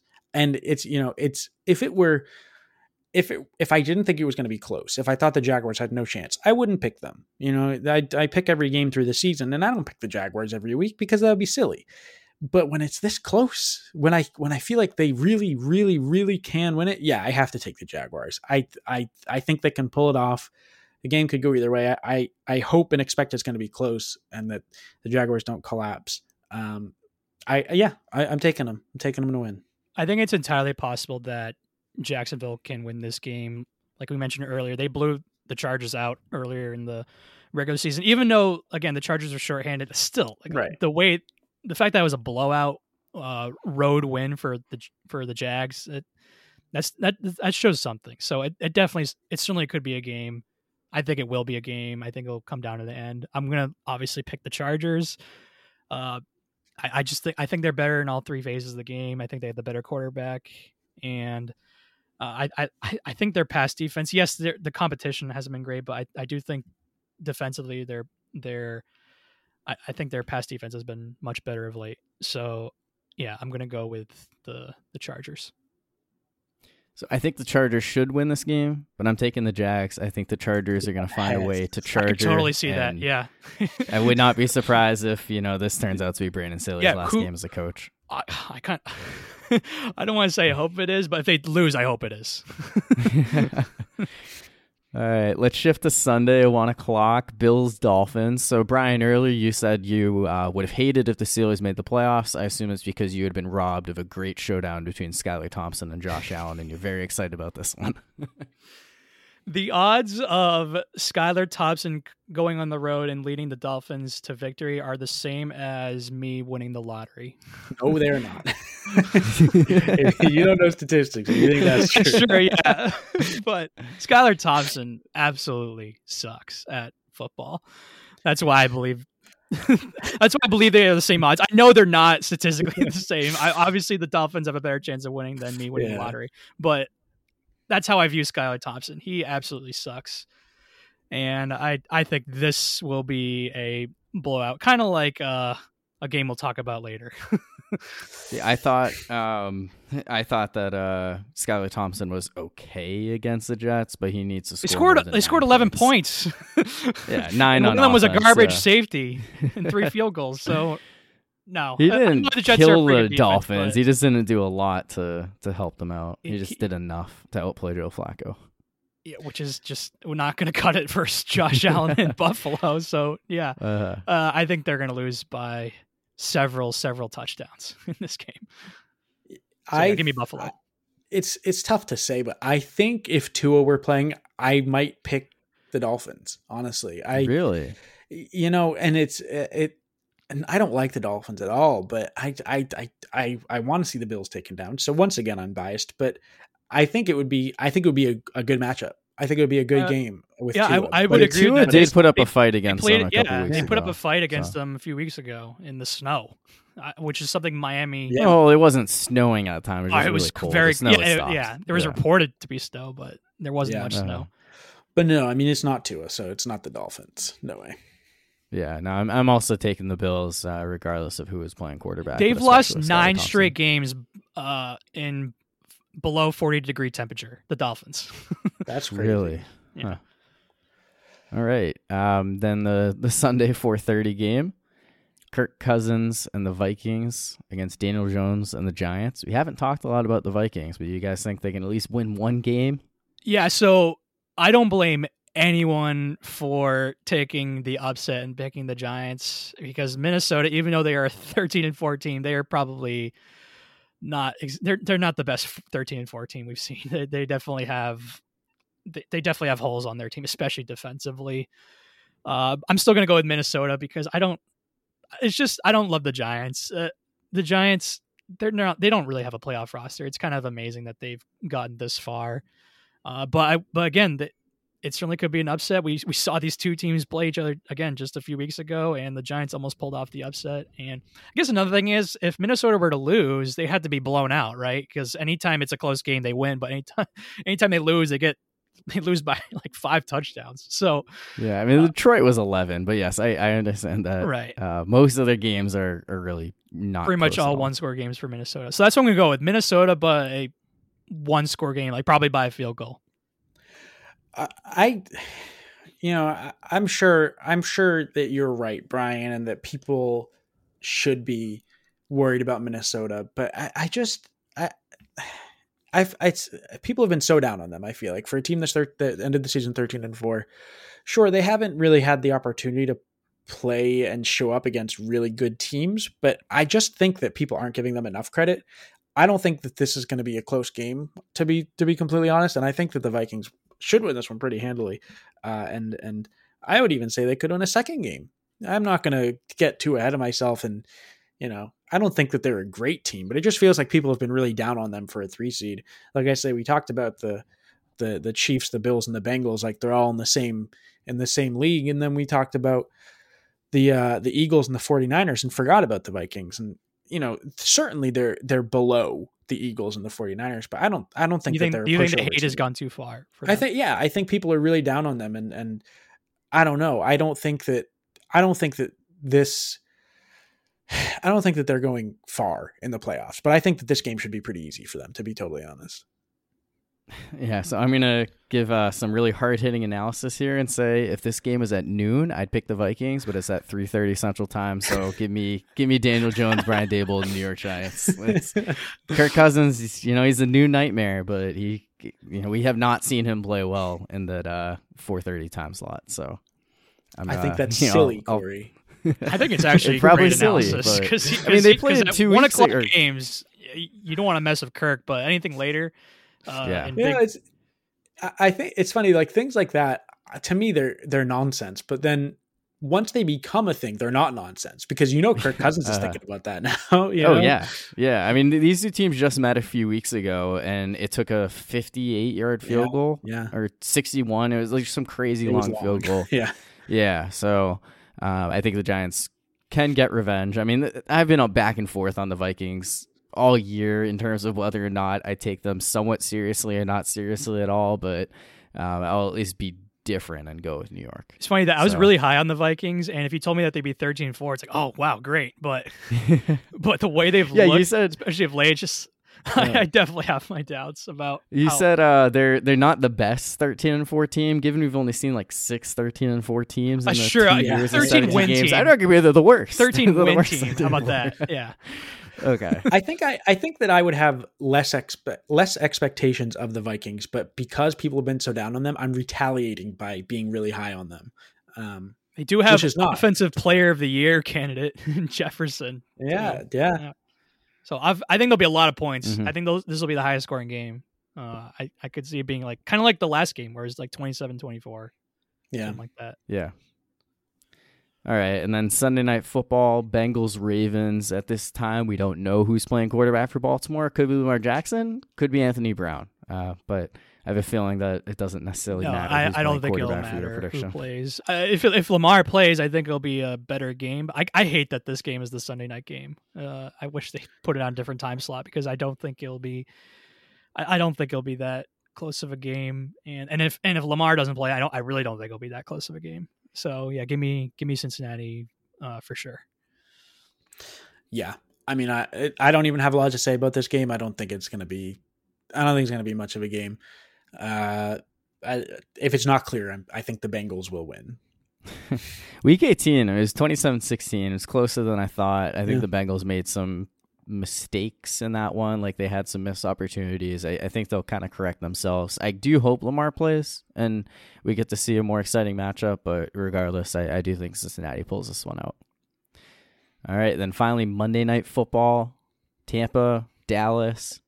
Cowboys have never beat Tom Brady. I have a hard time believing that at least Kenny thinks that they're going to this this time around. And go Bucs, go! Uh, no, I'm I'm definitely picking Tampa. Uh, the Cowboys, like you said, they haven't been Tam- uh, they haven't been Tom Brady like ever, and and then and especially, and I'm definitely taking Tampa in the playoffs too.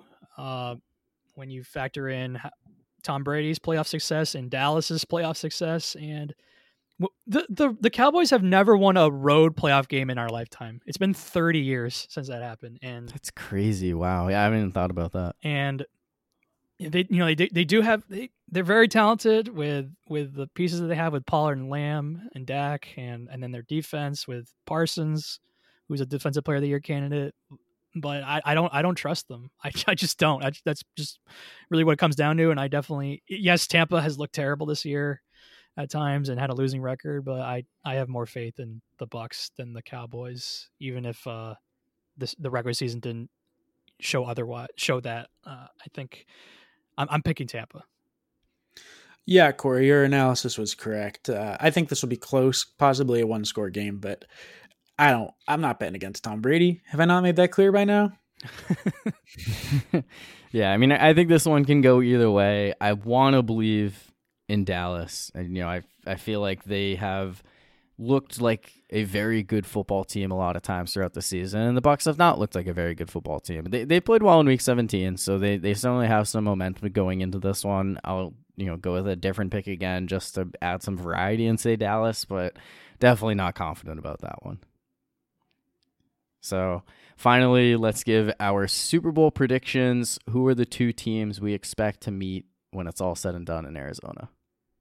I'll take the Bills and the Eagles in the Super Bowl. Do you want me to say the, the winner too, or just? Nah, we, we're Oh. not there yet. Oh, I didn't think so. Well, we'll give up a Super Bowl prediction winner when the Super Bowl actually happens. okay.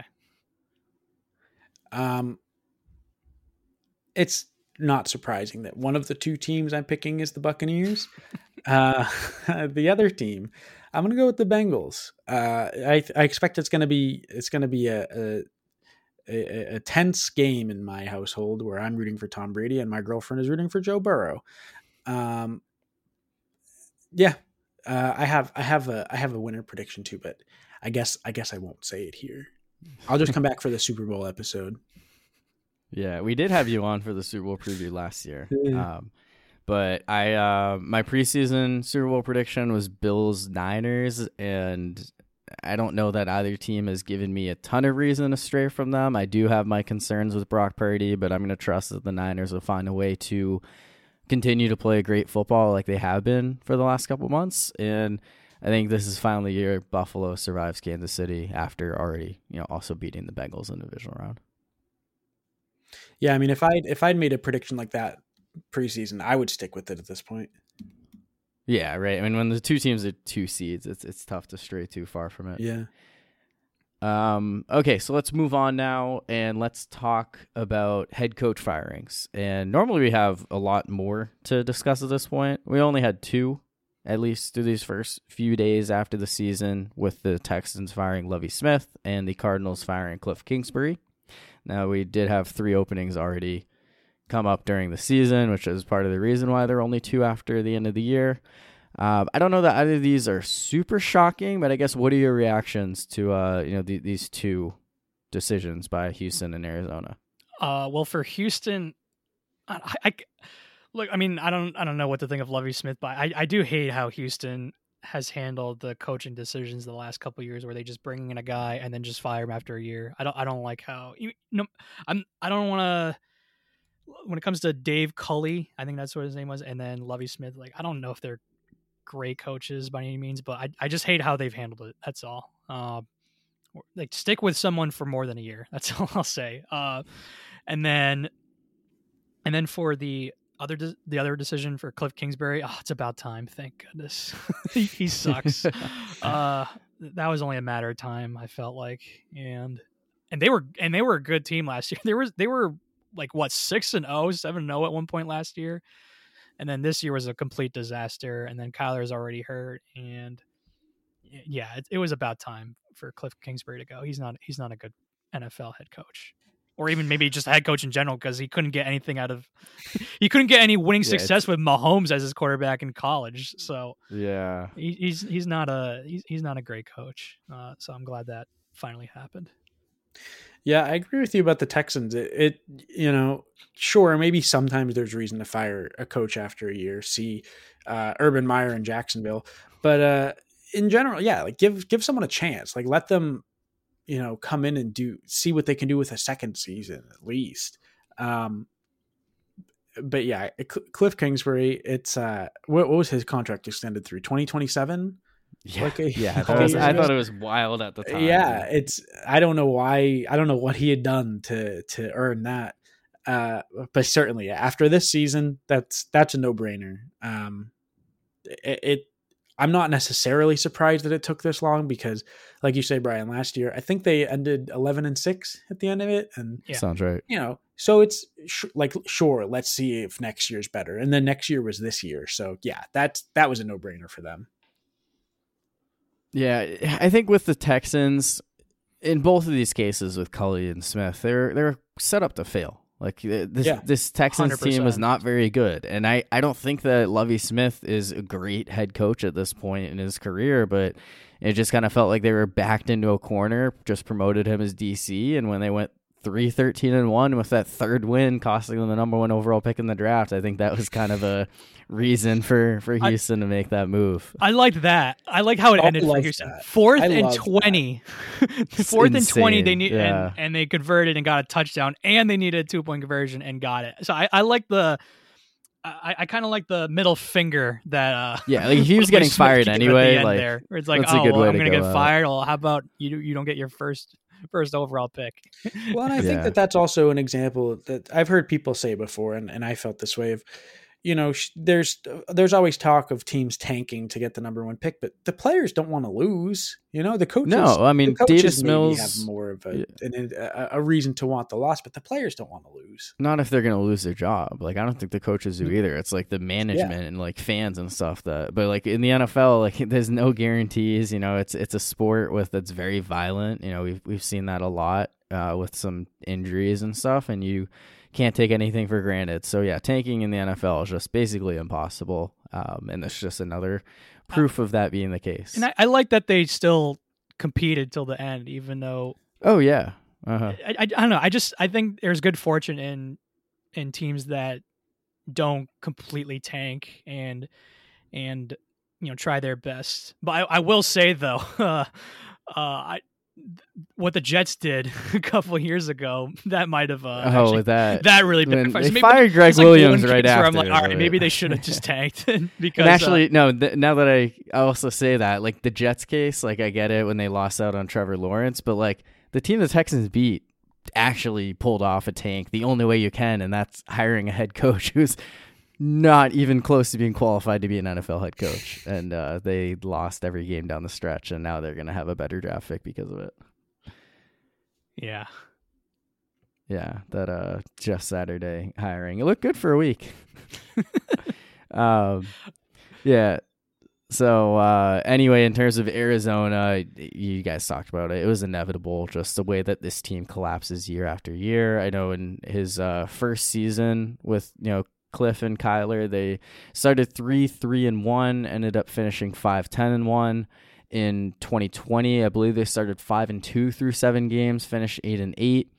Last year, seven and zero, finished eleven and six. This year, started three and four, finished four and thirteen. Uh, this is a team that looks great in September and October. Just cannot get it together when the months get colder and the games become more, more pressure packed and meaningful. Cliff is great at failing upwards, though. I think he's going to end up getting a job at Alabama, maybe as their offensive coordinator to replace Bill O'Brien going to New England, and uh, he'll- make him look. Saban will make him look good enough for a couple of years that he'll end up getting like a big time job in the SEC or Big Twelve. And no, once again, Cliff Kingsbury, the hottest name in coaching. I So, could easily see that happening too. yeah, that uh, it almost feels inevitable with the way his career has turned out. So, um, I guess any surprises in terms of jobs that uh, did not open up to you guys? I can't think of anything. Uh, Yeah, not off the top of my head. You have something in mind, So, Corey? Yeah, I, I think the two, uh, Washington, it kind of felt like you know Ron Rivera's time had kind of worn down by the end there. I think the players like Ron Rivera a lot, but I will say, th- not knowing that you were going to get eliminated if you lost really that game bad. and if another team won, that that's pretty bad to not know that you're going to get Uh-huh. eliminated. Yeah, and he it's amazing. Like his his overall career winning percentage is like 519, but he's only had 3 winning seasons in 12 years or something like that. Like that 15 in 1 year is carrying a lot Yeah. of weight with his his career. Um and then the other one, I think New Orleans with you know Dennis Allen. I don't know if they just played well Yeah. enough down the stretch, but I also feel like the Saints are like, let's only get rid of him if Sean Payton says he wants to come back. Then I, I think that would change things. So Looking looking at Um, other teams that I think should have a, a different head coach. I, don't- I, I, don't like Arthur Smith. Uh, I, I think the Falcons suck, and and he has something to do with it with just how they always constantly run the ball and never never push the ball down. I the think field that's ever. more of a fantasy. That's part of it. That's definitely biased towards that, but I, I still hate the way they play. I, but uh, Uh-huh. uh, who, there's another. You know what? The look, I like McDaniels, but there were some losses this year. It's like, wow, you should be fired for for the way they lost. Like losing to Jeff Saturday, we just mentioned. they lost. Yeah, oh, they've had a ton of losses. Yeah, I mean the Raiders just they can't afford to. They can't. Yeah, no, that's coach. why they can't. Uh, I, uh, I, I mean, I would still stick with them for another year, but I, I'm just saying that there were games that were were the pathetic uh, on the Raiders' part of losing, uh, where yeah they would be fireable offenses. The way I think Cleveland is another one. I was just about to say Cleveland is another one but... where yeah, like Cleveland. I think what what what a what a horrible year for Watson. like like all the off field stuff, and then he comes back and he looks like that, where he looks he actually looks worse than. I mean, well, Jacoby was pretty good, but yeah, he's the fact that you're getting all that money and you're not even playing as well better than the starting quarterback is pathetic. Yeah, I mean, I I, I kind of want the the Browns to keep Stefanski, but I think they would be very justified in getting rid of him.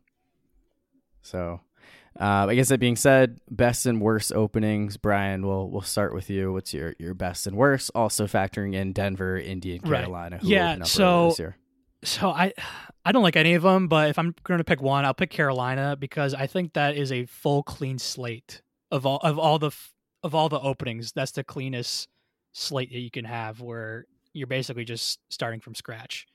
Um, so that's I don't like any of them, but that is the one that I would pick, Carolina. What about the worst? Uh, the worst. I mean, I prob- probably probably Arizona. I, I just it just Ky- Kyler Murray's annoying. That's that's part of it. I don't think the Cardinals are going anywhere for a while now, and so if I had to pick one that's the worst, like yeah, probably that because the combination of their team probably not going anywhere for a bit with Kyler being out, but even when he's out there, he's he's he, he hasn't. Uh, I mean, yes, he's very talented and flashy player, but doesn't translate into winning football games. And the rest of the team is just not not that great to begin with either. And so, if yeah, I'll, I'll say Arizona's the worst job of all. Although you could make a case for you know Houston if they just fire you after a year. but I like to think that Houston won't continue that trend, and they're going to get a quarterback as well. So, so I'm going to go with Arizona as the worst job. Um, I have a really stupid take uh, that okay. I'm going to say. I think potentially, I agree, Brian, that none of them are particularly enticing, but maybe the best is uh, the Houston Texans. Because, like you say, I don't think that they're, you know, unless you give them reason, I don't think they're going to stick with their one and done, uh, firing everyone after one year. And there's no expectations, you know? Go in there and you tank.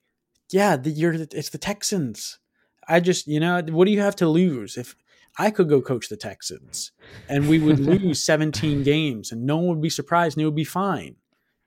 I, I just, and so I, you know, it's it's a, a, bit facetious, but I don't think that any of these are great options. And the Texans, it's it's kind of only upside. You know, you you do horribly, yeah, that's expected. You manage to do well, well, that's that's impressive. You know, you win five games, that's a great season. You know, Um, uh, uh, uh, the the worst the worst option in my opinion, the least the least attractive, uh, is the is the Denver Broncos for several reasons. Uh, one because you have to you have to coach Russell Wilson, which no one wants to do that. Broncos country, that's right. uh, uh, I I genuinely like the, Russell Wilson is you know I talked I talked at the beginning of the season about how I how I don't have faith in him. And I, I think that uh, at this point in his career, fraud might not be the right word, but he's not he's not worth he's not worth the headache. He's not worth the money. Um, plus, you're in the you're in the division with with Patrick Mahomes and and uh, and the Chargers. Uh, but you know you're in the you're in the same division as the Chiefs. You have to play the Chiefs twice a year, and you have Russell Wilson. You know, I no, thank you. I'd rather go coach the Texans. Thanks. You rather lose so, without any expectations exactly. than lose with all the uh. expectations uh, that that come with that job. Right. Yeah. Like the, the, the Broncos this year were humiliating. The Texans, yeah, they were the Texans. Right. Yeah. So I, I think that this is an interesting one with these five teams because I think you could make arguments for positive for all of them, but they all have a ton of Yeah. negatives too that like you could really come up with different ways to stack them. For the best, I was between Carolina and Houston, though not necessarily for the reasons you guys said. Kind of Houston in that I think you have the, the you should have some job security because I agree. I don't think that they're looking to hire someone to fire them after a year again. And you have the opportunity to draft a quarterback at number two overall. And, uh, you know, the, the roster has some pieces in place. I, I, think, like, the fact that this team was as competitive as they were despite losing, especially down the stretch, is enough of a reason to buy into them. Carolina was even more competitive down the stretch. They almost made the playoffs after firing their coach through five weeks. They looked like a mess, but I think they have a ton of talent on both sides of the ball. They also need to get a quarterback. They're probably going to have to trade for someone, whether it's up in the draft or going out and getting a veteran guy. But I think that Carolina is slightly more appealing because their division does not look all that great. It feels like this is a situation where not like start from scratch, but you could come in, take a lot of stuff there at a quarterback, and you could make the playoffs in year one. That was that was one thing I forgot to mention term. about Carolina is that you can start at a year one, and their division sucks, and their division is going to suck even more when Brady's when Brady's not in the division anymore. And so you could yeah you can start year one and have a chance of actually making the playoffs. so, yeah, I mean that is part of the assumption. Um, you know, obviously if Brady comes back to Tampa, or as some people are speculating, goes to New Orleans with Sean Payton. Um, then that would sort of change things, but still, I, I think Carolina proved that you know they the pieces are there with the right head coach. I don't think Steve Wilks is that guy, but I think the right head coach and then the right quarterback. Yeah, Sam Darnold that was a tough showing for him in, in week 18. 5 for 15, 43 yards. Uh, I think that, that that's a very appealing job. Now, I was really high about, uh, you know, Matt Rhule coming in. Obviously, that didn't work out, so I'm not holding my breath that the Panthers are going to make this great hire, but I do think that is a very solid opportunity. When it comes to the worst, I was between the other three teams. You guys already talked about Arizona and Denver. I mean, those are two teams that, like, I think if the right guy comes in, you have a quarterback who has a history of being a Pro Bowler and winning yeah. games. So, so Kenny was lower on Denver. Like, Denver for me, it can go either way because yeah, it could it could turn out like the way it turned out this year. But Russell Wilson was actually pretty good in the last game or two this year. Yeah, he played well those last couple. Of years. Obviously, he was a complete disaster for most of the season, and uh-huh. they have a they have plenty of talent. Uh, so that's that's one where if you can, yeah, you know, you, have the right guy defense. and you can fix that situation, it could turn around for them, and they could be a, a playoff team and yeah, and show what and Arizona. I mean, if I think Arizona is more about who they hire than being a great opening. But, you know, Kyler Murray is a fun player. He can do a lot of great things. I think someone, you know, obviously when he's healthy, and we'll see what that means in 2023, I, I think there could be something there. But that's that to me is a start fresh type of position and be able to do what you want with it. Um, so that just leaves the Colts, and the Colts don't have an established quarterback. They might be able to get a guy, but I don't know. I think that the way things played out for them 2022, coming in with a ton of expectations, like it just doesn't feel like that's a great spot to be right now. There's not really a whole lot going for them. Like maybe there's some opportunities if they have a good offseason, but I don't know. And yeah, like the, Col- the, way that the Frank Reich era ended, like in Jim Irsay being the owner, like it it's a bit of a sketchy situation. Yeah, the, the Colts are low on my list. I mean, th- they all are. I don't like any of these situations, uh, but yeah, the Colts, the Colts weren't high on on out of, out of these teams. They they were still on the lower end because yeah, the way that ended with Frank Reich, even though yeah he wasn't. It wasn't it wasn't great for Indy, but just the way it panned out, where you fire him and they bring in Jeff Saturday, who's never coached in the NFL ever, uh-huh. and yeah, you have to deal with Jim Irsay and and then and then uh, Ballard, their GM, you have to he has more control over the roster. Like, I mean, yeah, and he could be a lame duck GM as well. So that that could be a tough spot if you know they if he hires you and gets fired a year later. Yeah, that, I, I, don't think that's a great well, situation, so. no matter what. Like, if they bring mm-hmm. in a, no matter what happens, whether they bring in Derek Carr or if they draft Stroud or whatever, like it, it's still yep. not an appealing situation, really. Hmm. Um, and I guess no, at least the way that I see it is, uh, you know, of all those jobs, you can kind of make a case for one being worse than the other. If Sean McVay leaves the Rams, that instantly becomes the worst opening. Oh right? yeah, I, oh yeah. Sean McVay is he is a good coach, offensive mind, but I do hate that yeah, they traded all those picks probably because you're not gonna. You're just. He's like if he's not gonna be He's here for gonna the walk rebuild, off, not be there for the rebuild. like, that's kind of that's kind of that's kind of lame on his part. Then Yeah, and it they could leave the door open that you know if a new coach comes in and starts to turn things around a little, they just bring back McVay and throw you to the curb before you can really enjoy the the successes again. So yeah, so that. Oh, yeah, I forgot about that situation, but yeah, that's that's that's that's that, that's lame. just trading all those picks and, and then just like, oh, I'm out of here. We're not good anymore. yeah. All right, so that will do it for the NFL now. Uh, we'll, of course, react to all those games from this weekend and more throughout the rest of January and into February. For now, let's react to the final college football playoff game. And, uh, you know, Brian, you you called it. I convinced myself that TCU would put up a fight in this one, and they did the exact opposite. Sixty-five to seven, Georgia back-to-back champs. I didn't watch a single second of that game. I just saw your text. You like, all right, that's that's all I need to know. Yeah, so I, I texted you with 11 minutes to go in the first quarter, Yeah. mostly like as a joke, but like no, with but like, that's started. my joke. Like, I love that you texted yeah, no, like to try to turn it around. I know I hadn't. I- have never done that So, before. Is it? to give context? That's all, folks. to give context to Kenny and, and people listening. Anytime I want a reverse jinx, anytime uh, the team I want winning is losing, and I think it's over, uh, I I text Corey and, and a couple other people the that's all folks Yeah, picture from Looney Tunes. like Yeah. Looney Tunes, Uh-huh. and more times than not, it works. It does. Yeah, it has a very, very good uh, Yeah, track record. It actually has a good track record, uh, believe it or not. But uh, so I loved it when Corey texted me that, and I wasn't even watching. But yeah, that was just a that was a total waste of time. That was that was men versus boys, Mhm. uh, that game. And are, so Corey, question: Are they expanding the playoff next year, or is it? no, I think two years. from Okay, now. I think want it next now. Year is the last. It to be I, now, I agree. because- yeah, If you don't expand it now, I- I'm not.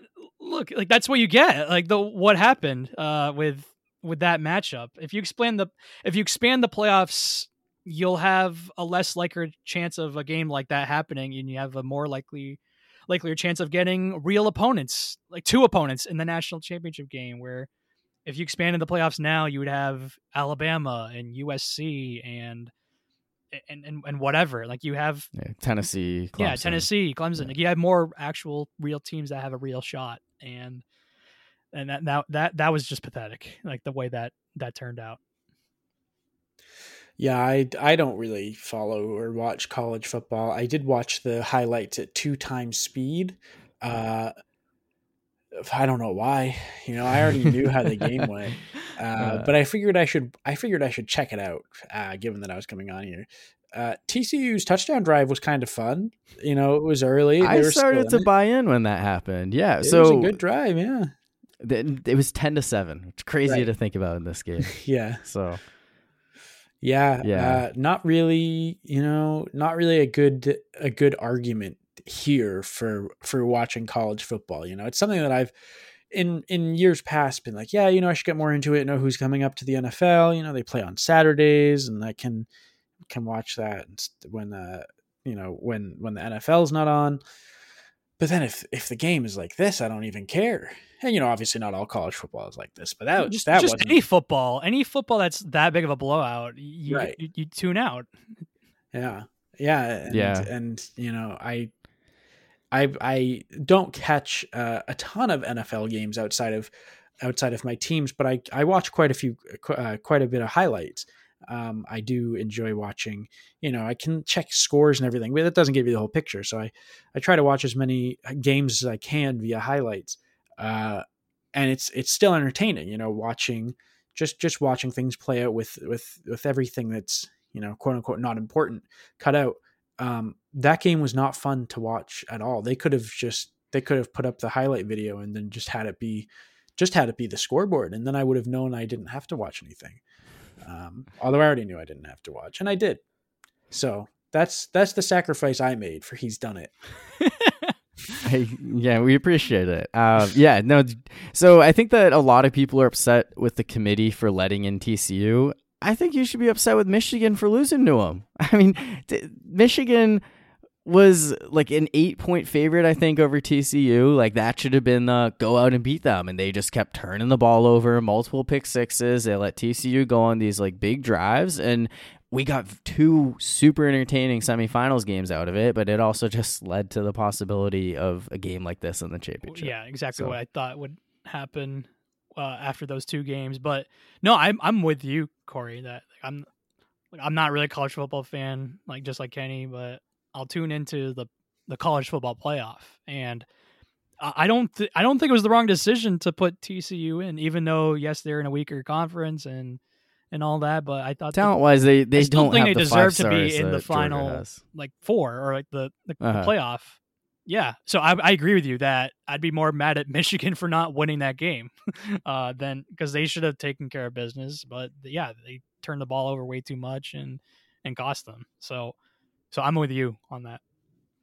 Yeah, and I think a lot of people want to say like, "Oh, this team would have given a better game. This team would have given a better game. Yeah, game." Like, Alabama yeah, would have probably. would It's- have given a better game than than than TCU did in the championship. But I but they they- weren't but- winning. but Like yeah, like, Georgia they- was easily the best team. yes, on paper they're a better team, but the the the way the years planned uh, panned out for for them, like they, I don't think they deserve to. They yeah, they were the f- the the first team out, like they're the five seed, but I think they deserve to not be in the playoff uh, with Yeah, they didn't the deserve a the chance losses to they be had, on and, that and field. even and- even though they had two losses, they could have had more, honestly. So yeah, they Alabama was not a great team this year. And uh, yeah, Georgia is. I don't want to say they're the new Alabama just because of back-to-back titles, but like they are looking like they could be that team that like they just take over. Uh, one one takeaway I have is I love how uh, David uh, Paul, Paul David Pollack. David yeah. Pollack. he Yeah. uh halftime he just said, "Oh man, Georgia's taking over college football," and and he's like three feet away from Nick Saban, yeah, right in Nick Saban's face. right in his Uh, face. Yeah, that was funny. Yeah, no, that, that's the motivation that Nick Saban probably needs. But I mean, Alabama's losing Bryce Young and Will Anderson Jr. I know that they're gonna have talent to replace. Georgia lost what 15 guys or something crazy, and they were just as good, if not better, this year. And we know they're bringing back Brock Bowers, who's just like he's in in theory could be like one of the best tight ends we see, just like how talented he is. Um, and they'll need a new quarterback. And uh, I mean, Stetson Bennett, like there's lots of jokes about him being 25 and everything, and like, but And he and he looks I- like I- what's his name, Screech from Saved by the Bell. True, yeah, but I, he he was awesome in this game, and I, I think it's is really cool. Um, you know, like I've grown to appreciate this guy. Uh, and you know he definitely put on a show in this game, and I'll say he he secured an opportunity. In the yeah, NFL. I, I remember last year when they won it all. Like, yeah, even though they won it all, I'm thinking to myself, like, this dude is not going to be in the NFL. like, it's just the Uh-huh. team around him. And I still kind of believe that there's the team's success is this their success has way more to do with what's around him than him himself. But I think for sure. he's played uh, down the stretch, I think he'll get an opportunity, whether if he's a, a very late round pick or undrafted.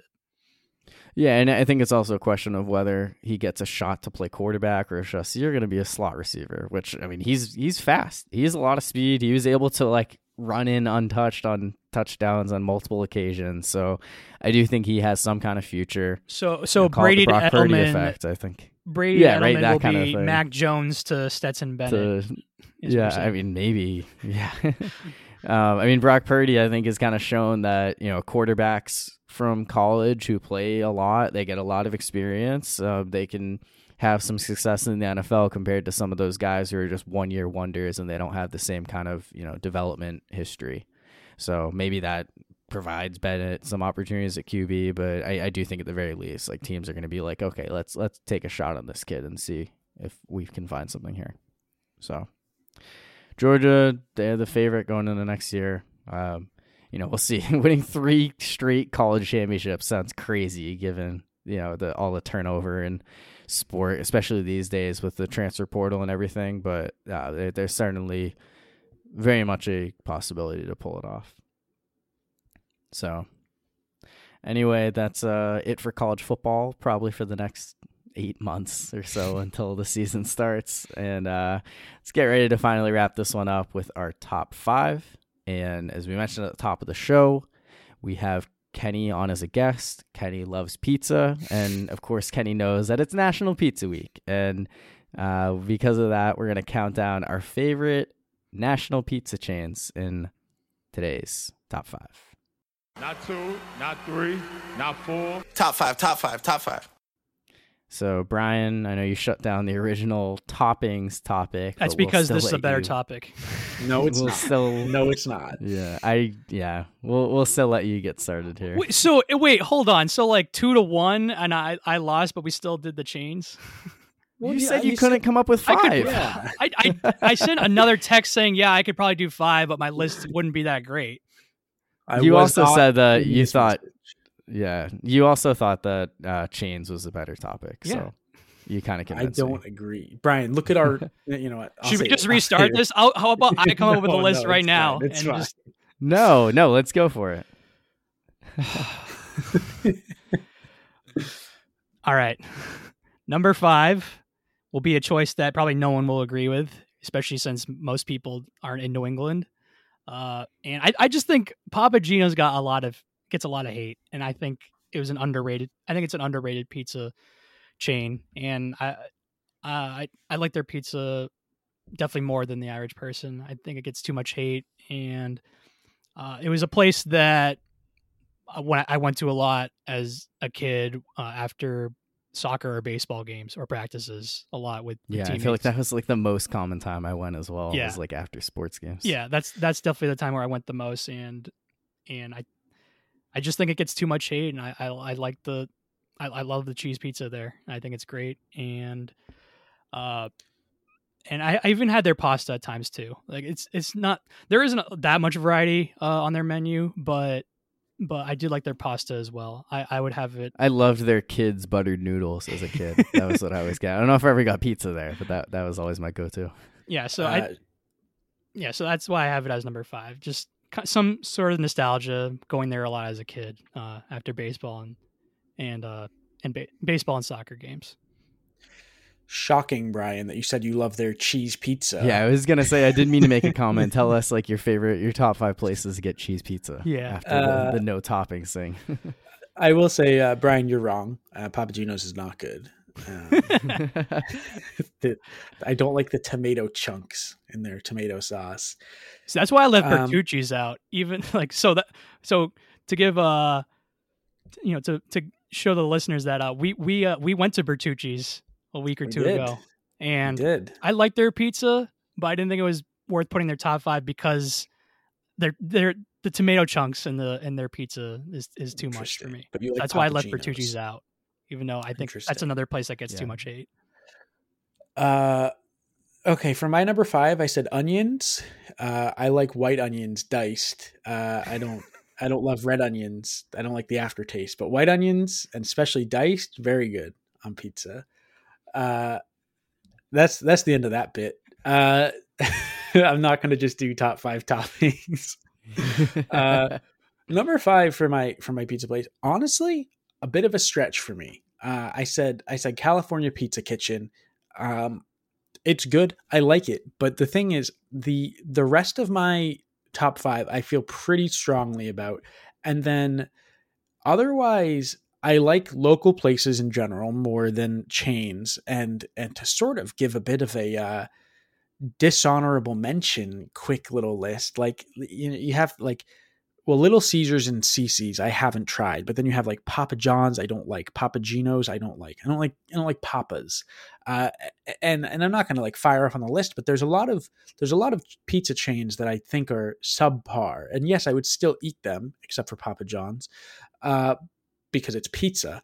But but overall, and there's like middle of the road things like Brian mentioned Bertucci's or there's Uno, where it's it's fine. Uh, but for me, honestly, for for pizza chains, I kind of ended up with a top four, and California Pizza Kitchen for me is just just enough above uh above the others that I, that I squeezed it in at number five. Uh, number five. Let me just say that now that you mention it, I- have a strong top four, and and Papa Yeah. Gino's was was like a clear fifth on my list. I just wanted to mention Well, that's that good to you hear. were mentioning that on your, your list. list. Glad the rest of your list isn't going to be Papa Gino's level. I don't harbor any resentment, Brian. I'm not upset, Brian. Uh, it sounds like you do have some resentment still. Yeah, well, uh, if if we ever have an episode of just me and Kenny, I mean, National Pizza Day is February 9th. National February Pizza 9th. Month is in October. So, is? there's- Yeah, so, so we'll do toppings then. Great. Problem Yeah. solved. Start your list Uh, now, Brian. You have until October. Yeah. Um, so I guess before we get into this, I do want to give an honorable mention that would have been my number one, but I didn't feel right put it on my list. That's Frank Pepe's. Uh, it's Neapolitan style pizza. I didn't even think about Frank Pepe. There are only 15 locations in seven states, most of which are in Connecticut. So, like, I wanted to go at least somewhat national with mine and not do regional choices, especially when there's only 15 of them versus others that are at least you have like 100 of them throughout certain regions. So, I left them off, but I will say they would have been my number one. I love Neapolitan margarita. That's probably my like overall favorite pizza, just in terms of it. I know it's gonna be consistent. I know I'm gonna like it, you know, whether I've had it before or not. And Frank Pep is my favorite of that. Uh, but anyway, I agree with your sentiment about having a clear top four. Uh, but my number five, I went with Marco's Pizza, and I did look it up. They do have a couple locations in the Boston area. Kenny, I think you said before you've never heard of this one Yeah. but uh so i i've only had it like a- a couple handful of times most of the time was in williams brice stadium coming out of a tailgate beginning of game i need some food in the stands and i would get our pizza which was marco's pizza and be like oh i really enjoy this but i'm also in a condition where any pizza is going to taste good to me uh, but anytime I've had it, just like I, I've never ordered it myself, but just happened to be like with people who decided to get it, I'm always pleasantly surprised by it. I never think about getting it. It just doesn't really resonate with me as well as some of the other takeout chain pizza restaurants, but I always like Marcos and I thought that it uh, deserved a spot at number five. Also, because I thought it would be a unique enough answer to give a little bit of variety to this list. Yeah, Corey, just to just to touch on Frank Pepe's, I did not even think about them. I've only had their pizza a couple times, but I probably would have thrown it at number four if I'd thought of it. I would not have considered that it is not uh, as big of a chain. I didn't really know that. Yeah, I Uh, mean, if if you put it on your list, I would have just put it on mine Yeah, and ran yeah. with it. But you know, I decided to to hold it off. So All right, so for my number four, I went with Pizza Hut, and I think I think they have very solid pizza. Uh, I used to get it a lot uh, when I was younger, and you you know the the BJ's store. Uh, they there was always a Mhm. there's a food court, and they used to have the Pizza Hut there, and I would always grab Pizza Hut pizza Express. after shopping at BJ's with with family, and and I think they have very solid pizza. Uh, and another thing is we used to go after flag football. yes, we did. uh, which was definitely fun. Uh, I think what does it for me with Pizza Hut is, even though I, they have very solid pizza, I think uh, the variety uh, of what they have is is great because uh, you can also get like the pasta on the sides, and also another thing is there's also variety in their pizza too, where you can. They're one of the few places that like they have all kinds of crust where you can like stuff have uh, stuffed cheesy crust and and and yeah, there's just plenty of things to get uh, at Pizza Hut, and it's definitely a great place to have pizza. And the few times we went, Corey, I, I thought they also had great service too. That's just a random thing to mention, but yeah, so I've uh, I've I've enjoyed I enjoyed it there a few times we've gone.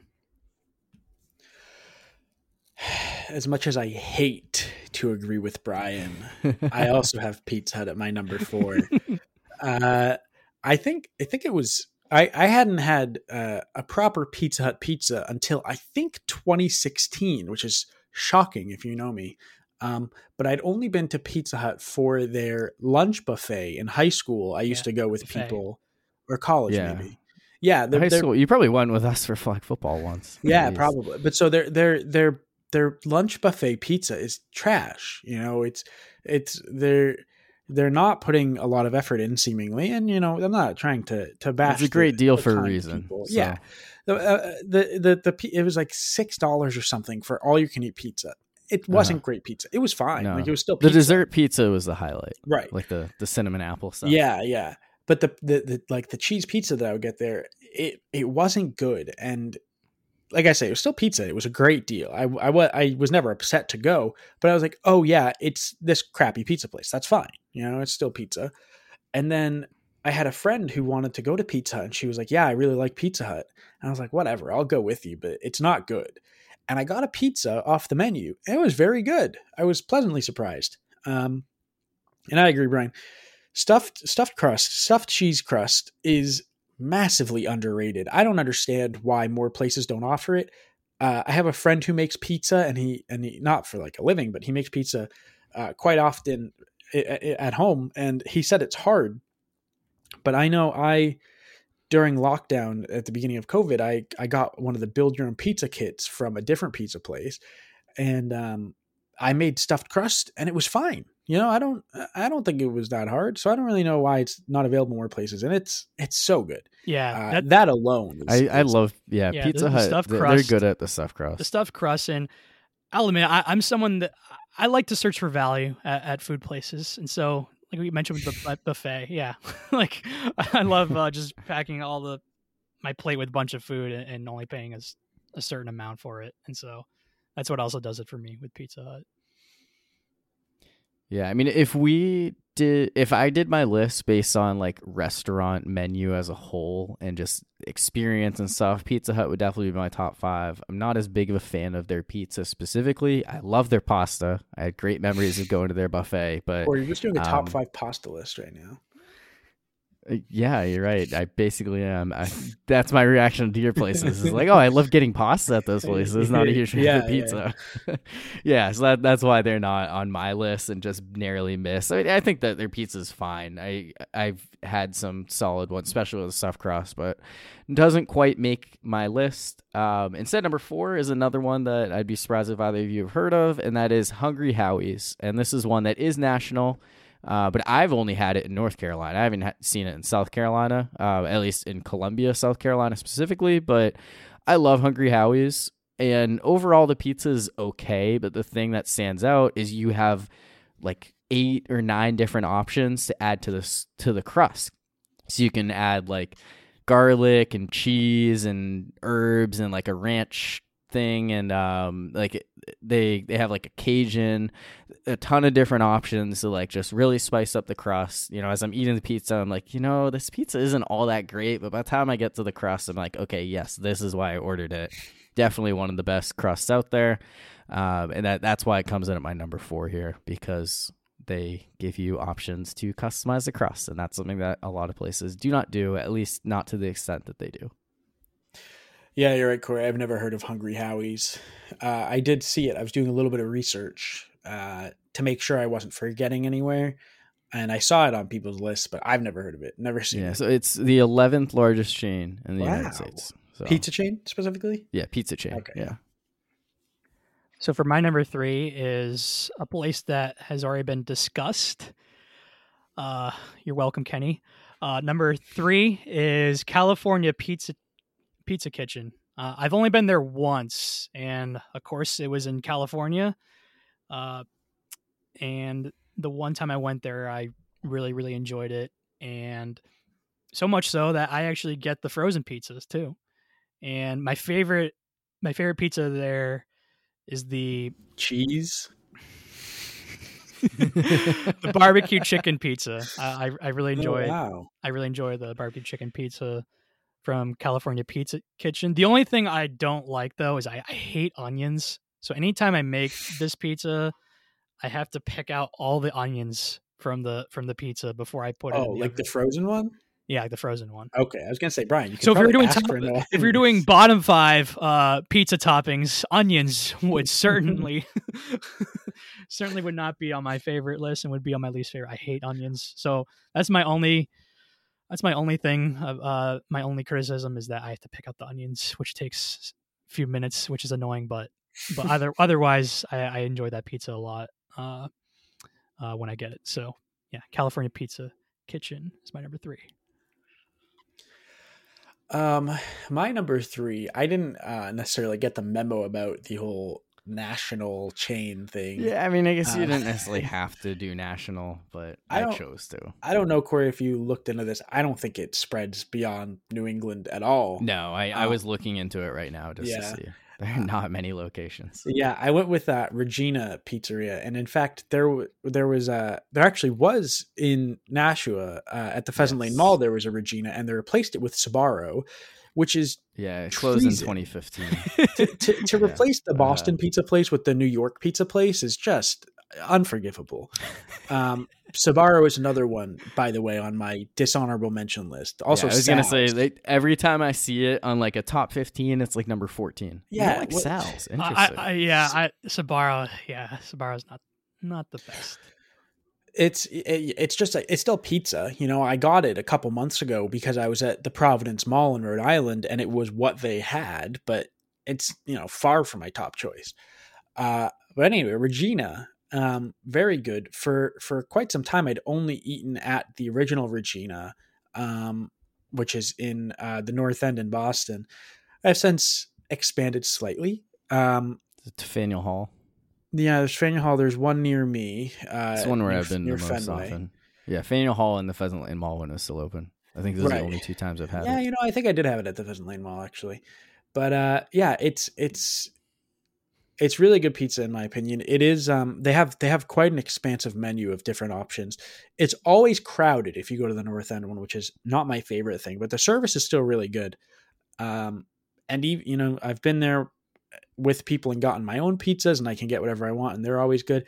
I've been there with other people uh Brian like people and we've just gotten a cheese pizza to share and it was still good you know so Uh, uh really solid really solid choice and it's it's tough because when I've go, when I go to the north end with people I want to go to you know new or local unique places but it's hard to not go to Regina sometimes because it's reliable it's good even when it's packed there's not that much of a wait and it is still a local place it expanded as a chain from that location so I think it's forgivable um it's very good so I put it my number 3 yeah, I, I love Regina. Didn't really consider it as a chain in the same context. I didn't consider Frank Pepe's as a chain, but I like that. That's one that easily could have been very high up on my list. I also want to say, like, I don't want to sit here and completely hate on cheese pizza. Like every cheese now and then, every now and then, cheese is more than enough, but you know, not all the time.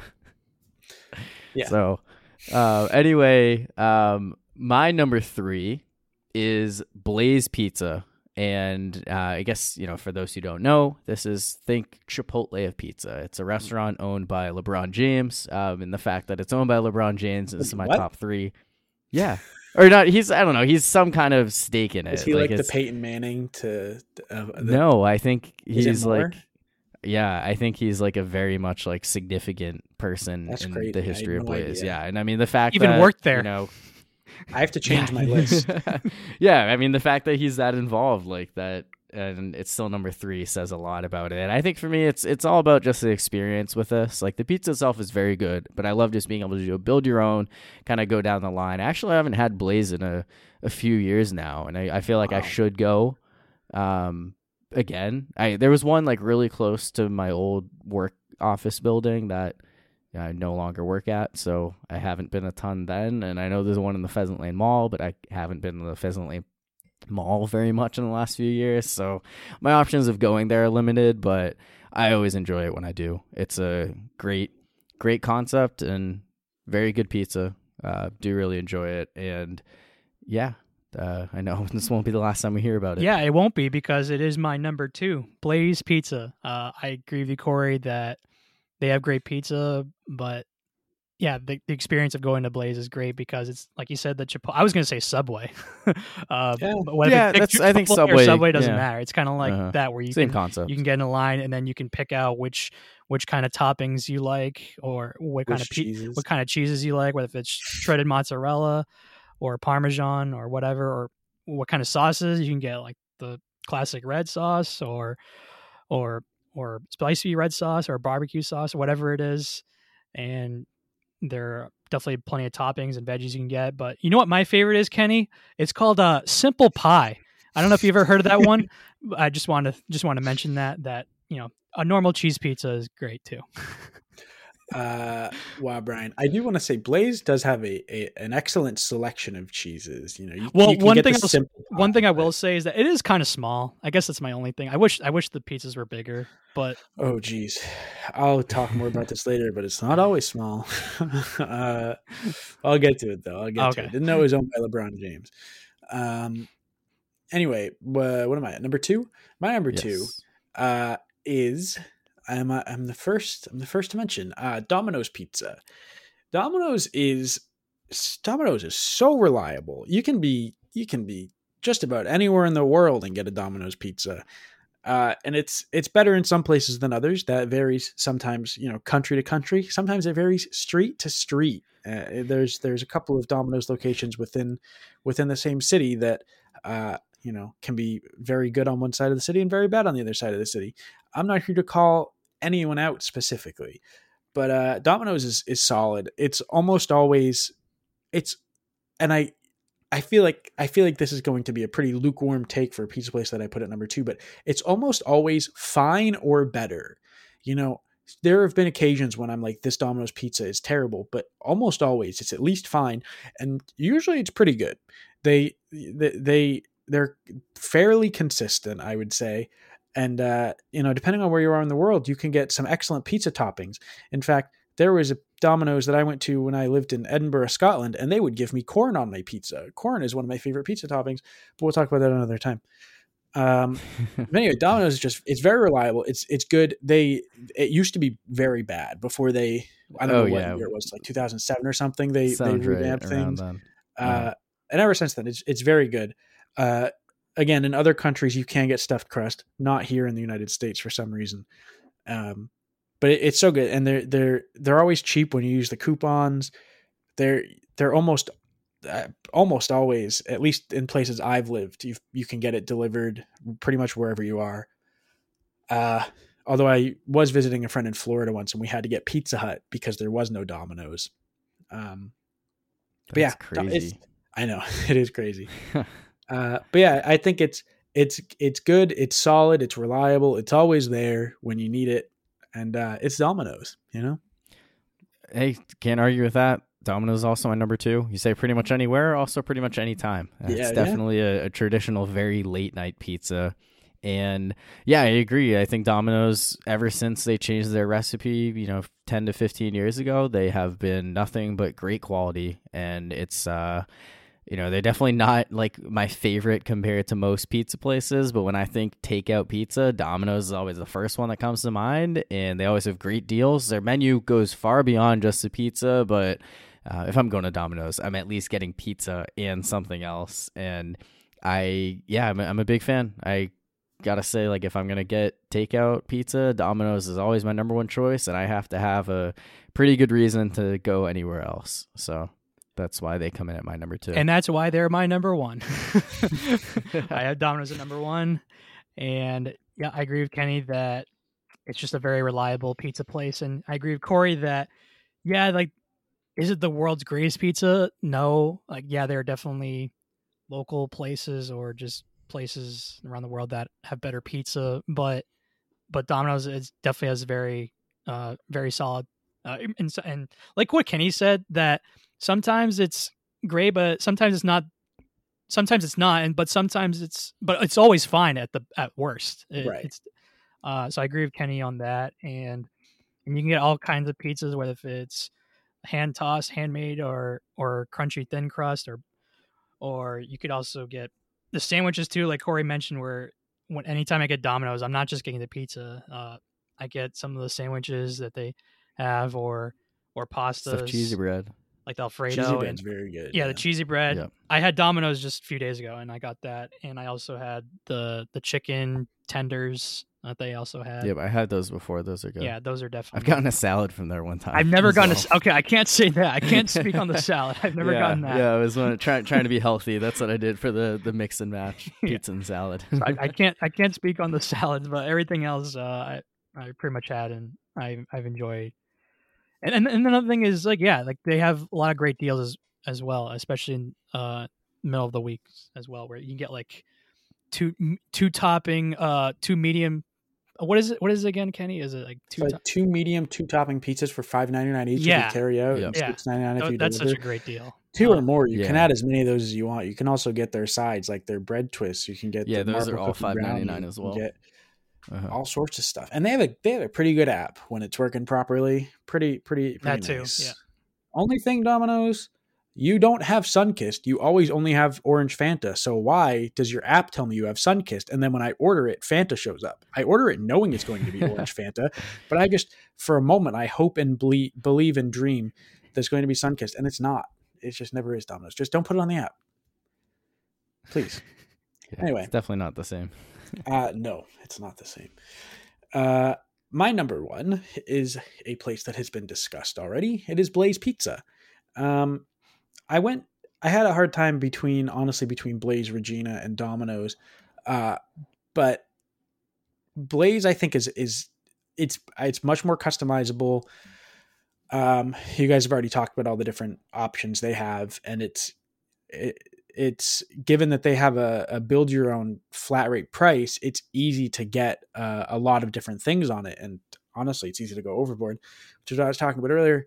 I actually had Blaze for dinner tonight. Uh, I grabbed it on my way home, and because I was putting so many toppings, I got the high rise crust, which is a relatively new addition, um, because the the the regular crust doesn't hold a lot of toppings super well.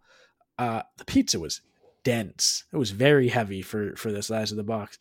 Um, but I will say when it's it, it it's not really I don't think great for leftovers. So I had to eat the whole thing, which I wasn't complaining about, but it was a lot. Um, Blaze also has uh, a vegan chorizo, which is really nice um, for people who don't eat meat to, to have a, a way to get protein in it, and it tastes good too. Um, I, I, I even struggle between Blaze and, and Regina though, like I said. Um, but the thing is, I live right near uh, both a Blaze and a Regina. They're like two doors down from each other. I go to the Blaze all the time, and I never go to the Regina. So, um, you know, it's not just about pizza quality; it's about options for toppings. It's about convenience. It's about price, and uh, I think Blaze just ticks a lot of those boxes. It's a little more expensive than somewhere like Domino's. Pizzas can be small, but if you you know get a bunch of stuff on them, like I say, the the the build your own pizza is is a flat rate.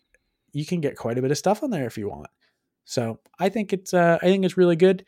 I actually hadn't had it until a few years ago. Um, Corey actually did a Mhm. a fast food bracket some years ago. Oh, and that was I was gonna say I was actually just wondering if it was on the. It was a bracket. 14 It was. seed. it was Yeah. on there It was and very I, new, I'd never heard of it i Yeah. and i had no idea uh, what it was and then it came to the pheasant lane mall and i had it and i, I loved it um, i love it a little bit less now that i know lebron james is attached to it unfortunately but you know that's you got to live with it it's not peyton manning at least you know i can look past it it's not the new papa john's I'd rather it be Peyton Manning. I'm so, I'm surprised you're the That's one that's fair. more that has more uh, disdain towards LeBron uh, with like with Blaze LeBron. than than Corey. i don't like lebron don't like him Yeah, no, that it, it is remarkable, but I also feel slightly more justified in my hate because of Kenny, who isn't even a basketball fan. nope um, anyway, I'll wrap it up with my number one, which is one final place that uh, I assumed I'd be very surprised if either of you have heard of, let alone been to, and uh, that's unfortunately because it's in 20 states, 170 locations, but not New England, and that is Mellow Mushroom, and uh, this is very much uh, concentrated in the southeast, but they are spread out throughout the country. There's one in my college town of Columbia, South Carolina. There's one in my current town of Raleigh, North Carolina, and I love going to both of them. Just fantastic restaurants, and they're really cool, uh, like psychedelic mushroom kind of design that just makes it a fun place to go to. But the pizza is awesome. You have your build your own options, and they have a ton of specialty pizzas. My my go tos are the Funky Q chicken when I'm feeling a barbecue chicken pizza, and Holy Shiitake when I'm feeling more of a mushroom veggie pizza. Both phenomenal. Um, Mellow Mushroom is actually the reason that I learned I like mushrooms because I was at a craft beer festival in Boone, North Carolina in 2017. I ended up stumbling into a Mellow Mushroom beer and pizza tasting tent, one of the last spots I was able to get in, and I realized, wow, this is really good. I don't know why I convinced myself I don't like mushrooms. And uh, that's another thing that I'll be thankful for Mellow for. But this is a great place. My parents love going there whenever they visit. And I know a lot of other people's parents do because uh, I've been to Mellow Mushroom for dinner with multiple parents visiting town. So uh, it, it's a it's a great restaurant and they make great pizza, great place to hang out, and uh, I don't go as often as I would like to, but I think that also makes it a little more special. And um, you know, to me, it was a place I didn't even think about, and like this is the one that made me realize, okay, top five change is a good idea because this is a place that neither of you will have on your list, and I'll be very proud to put as my number one. Yeah, it's another place that I saw on the the lists when I was looking up to make sure I didn't forget places. I've never was it, it, the Wikipedia article of chains and or just like a uh, no, countdown? it wasn't a Wikipedia article. It was uh was actually uh oh no, I'm sorry. I I, I was I was like sportscasting.com. No, that was because I was looking up LeBron. Uh restaurantclicks.com. It has a bunch of Instagram okay. posts. I don't know. Don't need to yeah. plug them, but I did. Yeah. No, I, I, did see it in various spots on a bunch of different countdowns, but uh, plenty had it near the top. So, anyway, that'll uh, do it for this episode. So, um, you know, as, as much as I came into this saying like, yeah, I don't know about having Kenny on, it is it is another fun episode with you, and uh, you know, definitely enjoy having you on when we do, and hopefully next time uh, the two of us are in a podcast together, it'll be under a different name if uh, I can finally find the time to make it work. Yeah, hopefully we can make it happen soon. But uh, thanks for having me on. I always have a good time, uh, despite despite your reservations and despite Brian's uh, pizza choices. so for our recurring guest host Kenny Cashman, my regular guest host Brian Wells, I'm Corey Thanks everyone.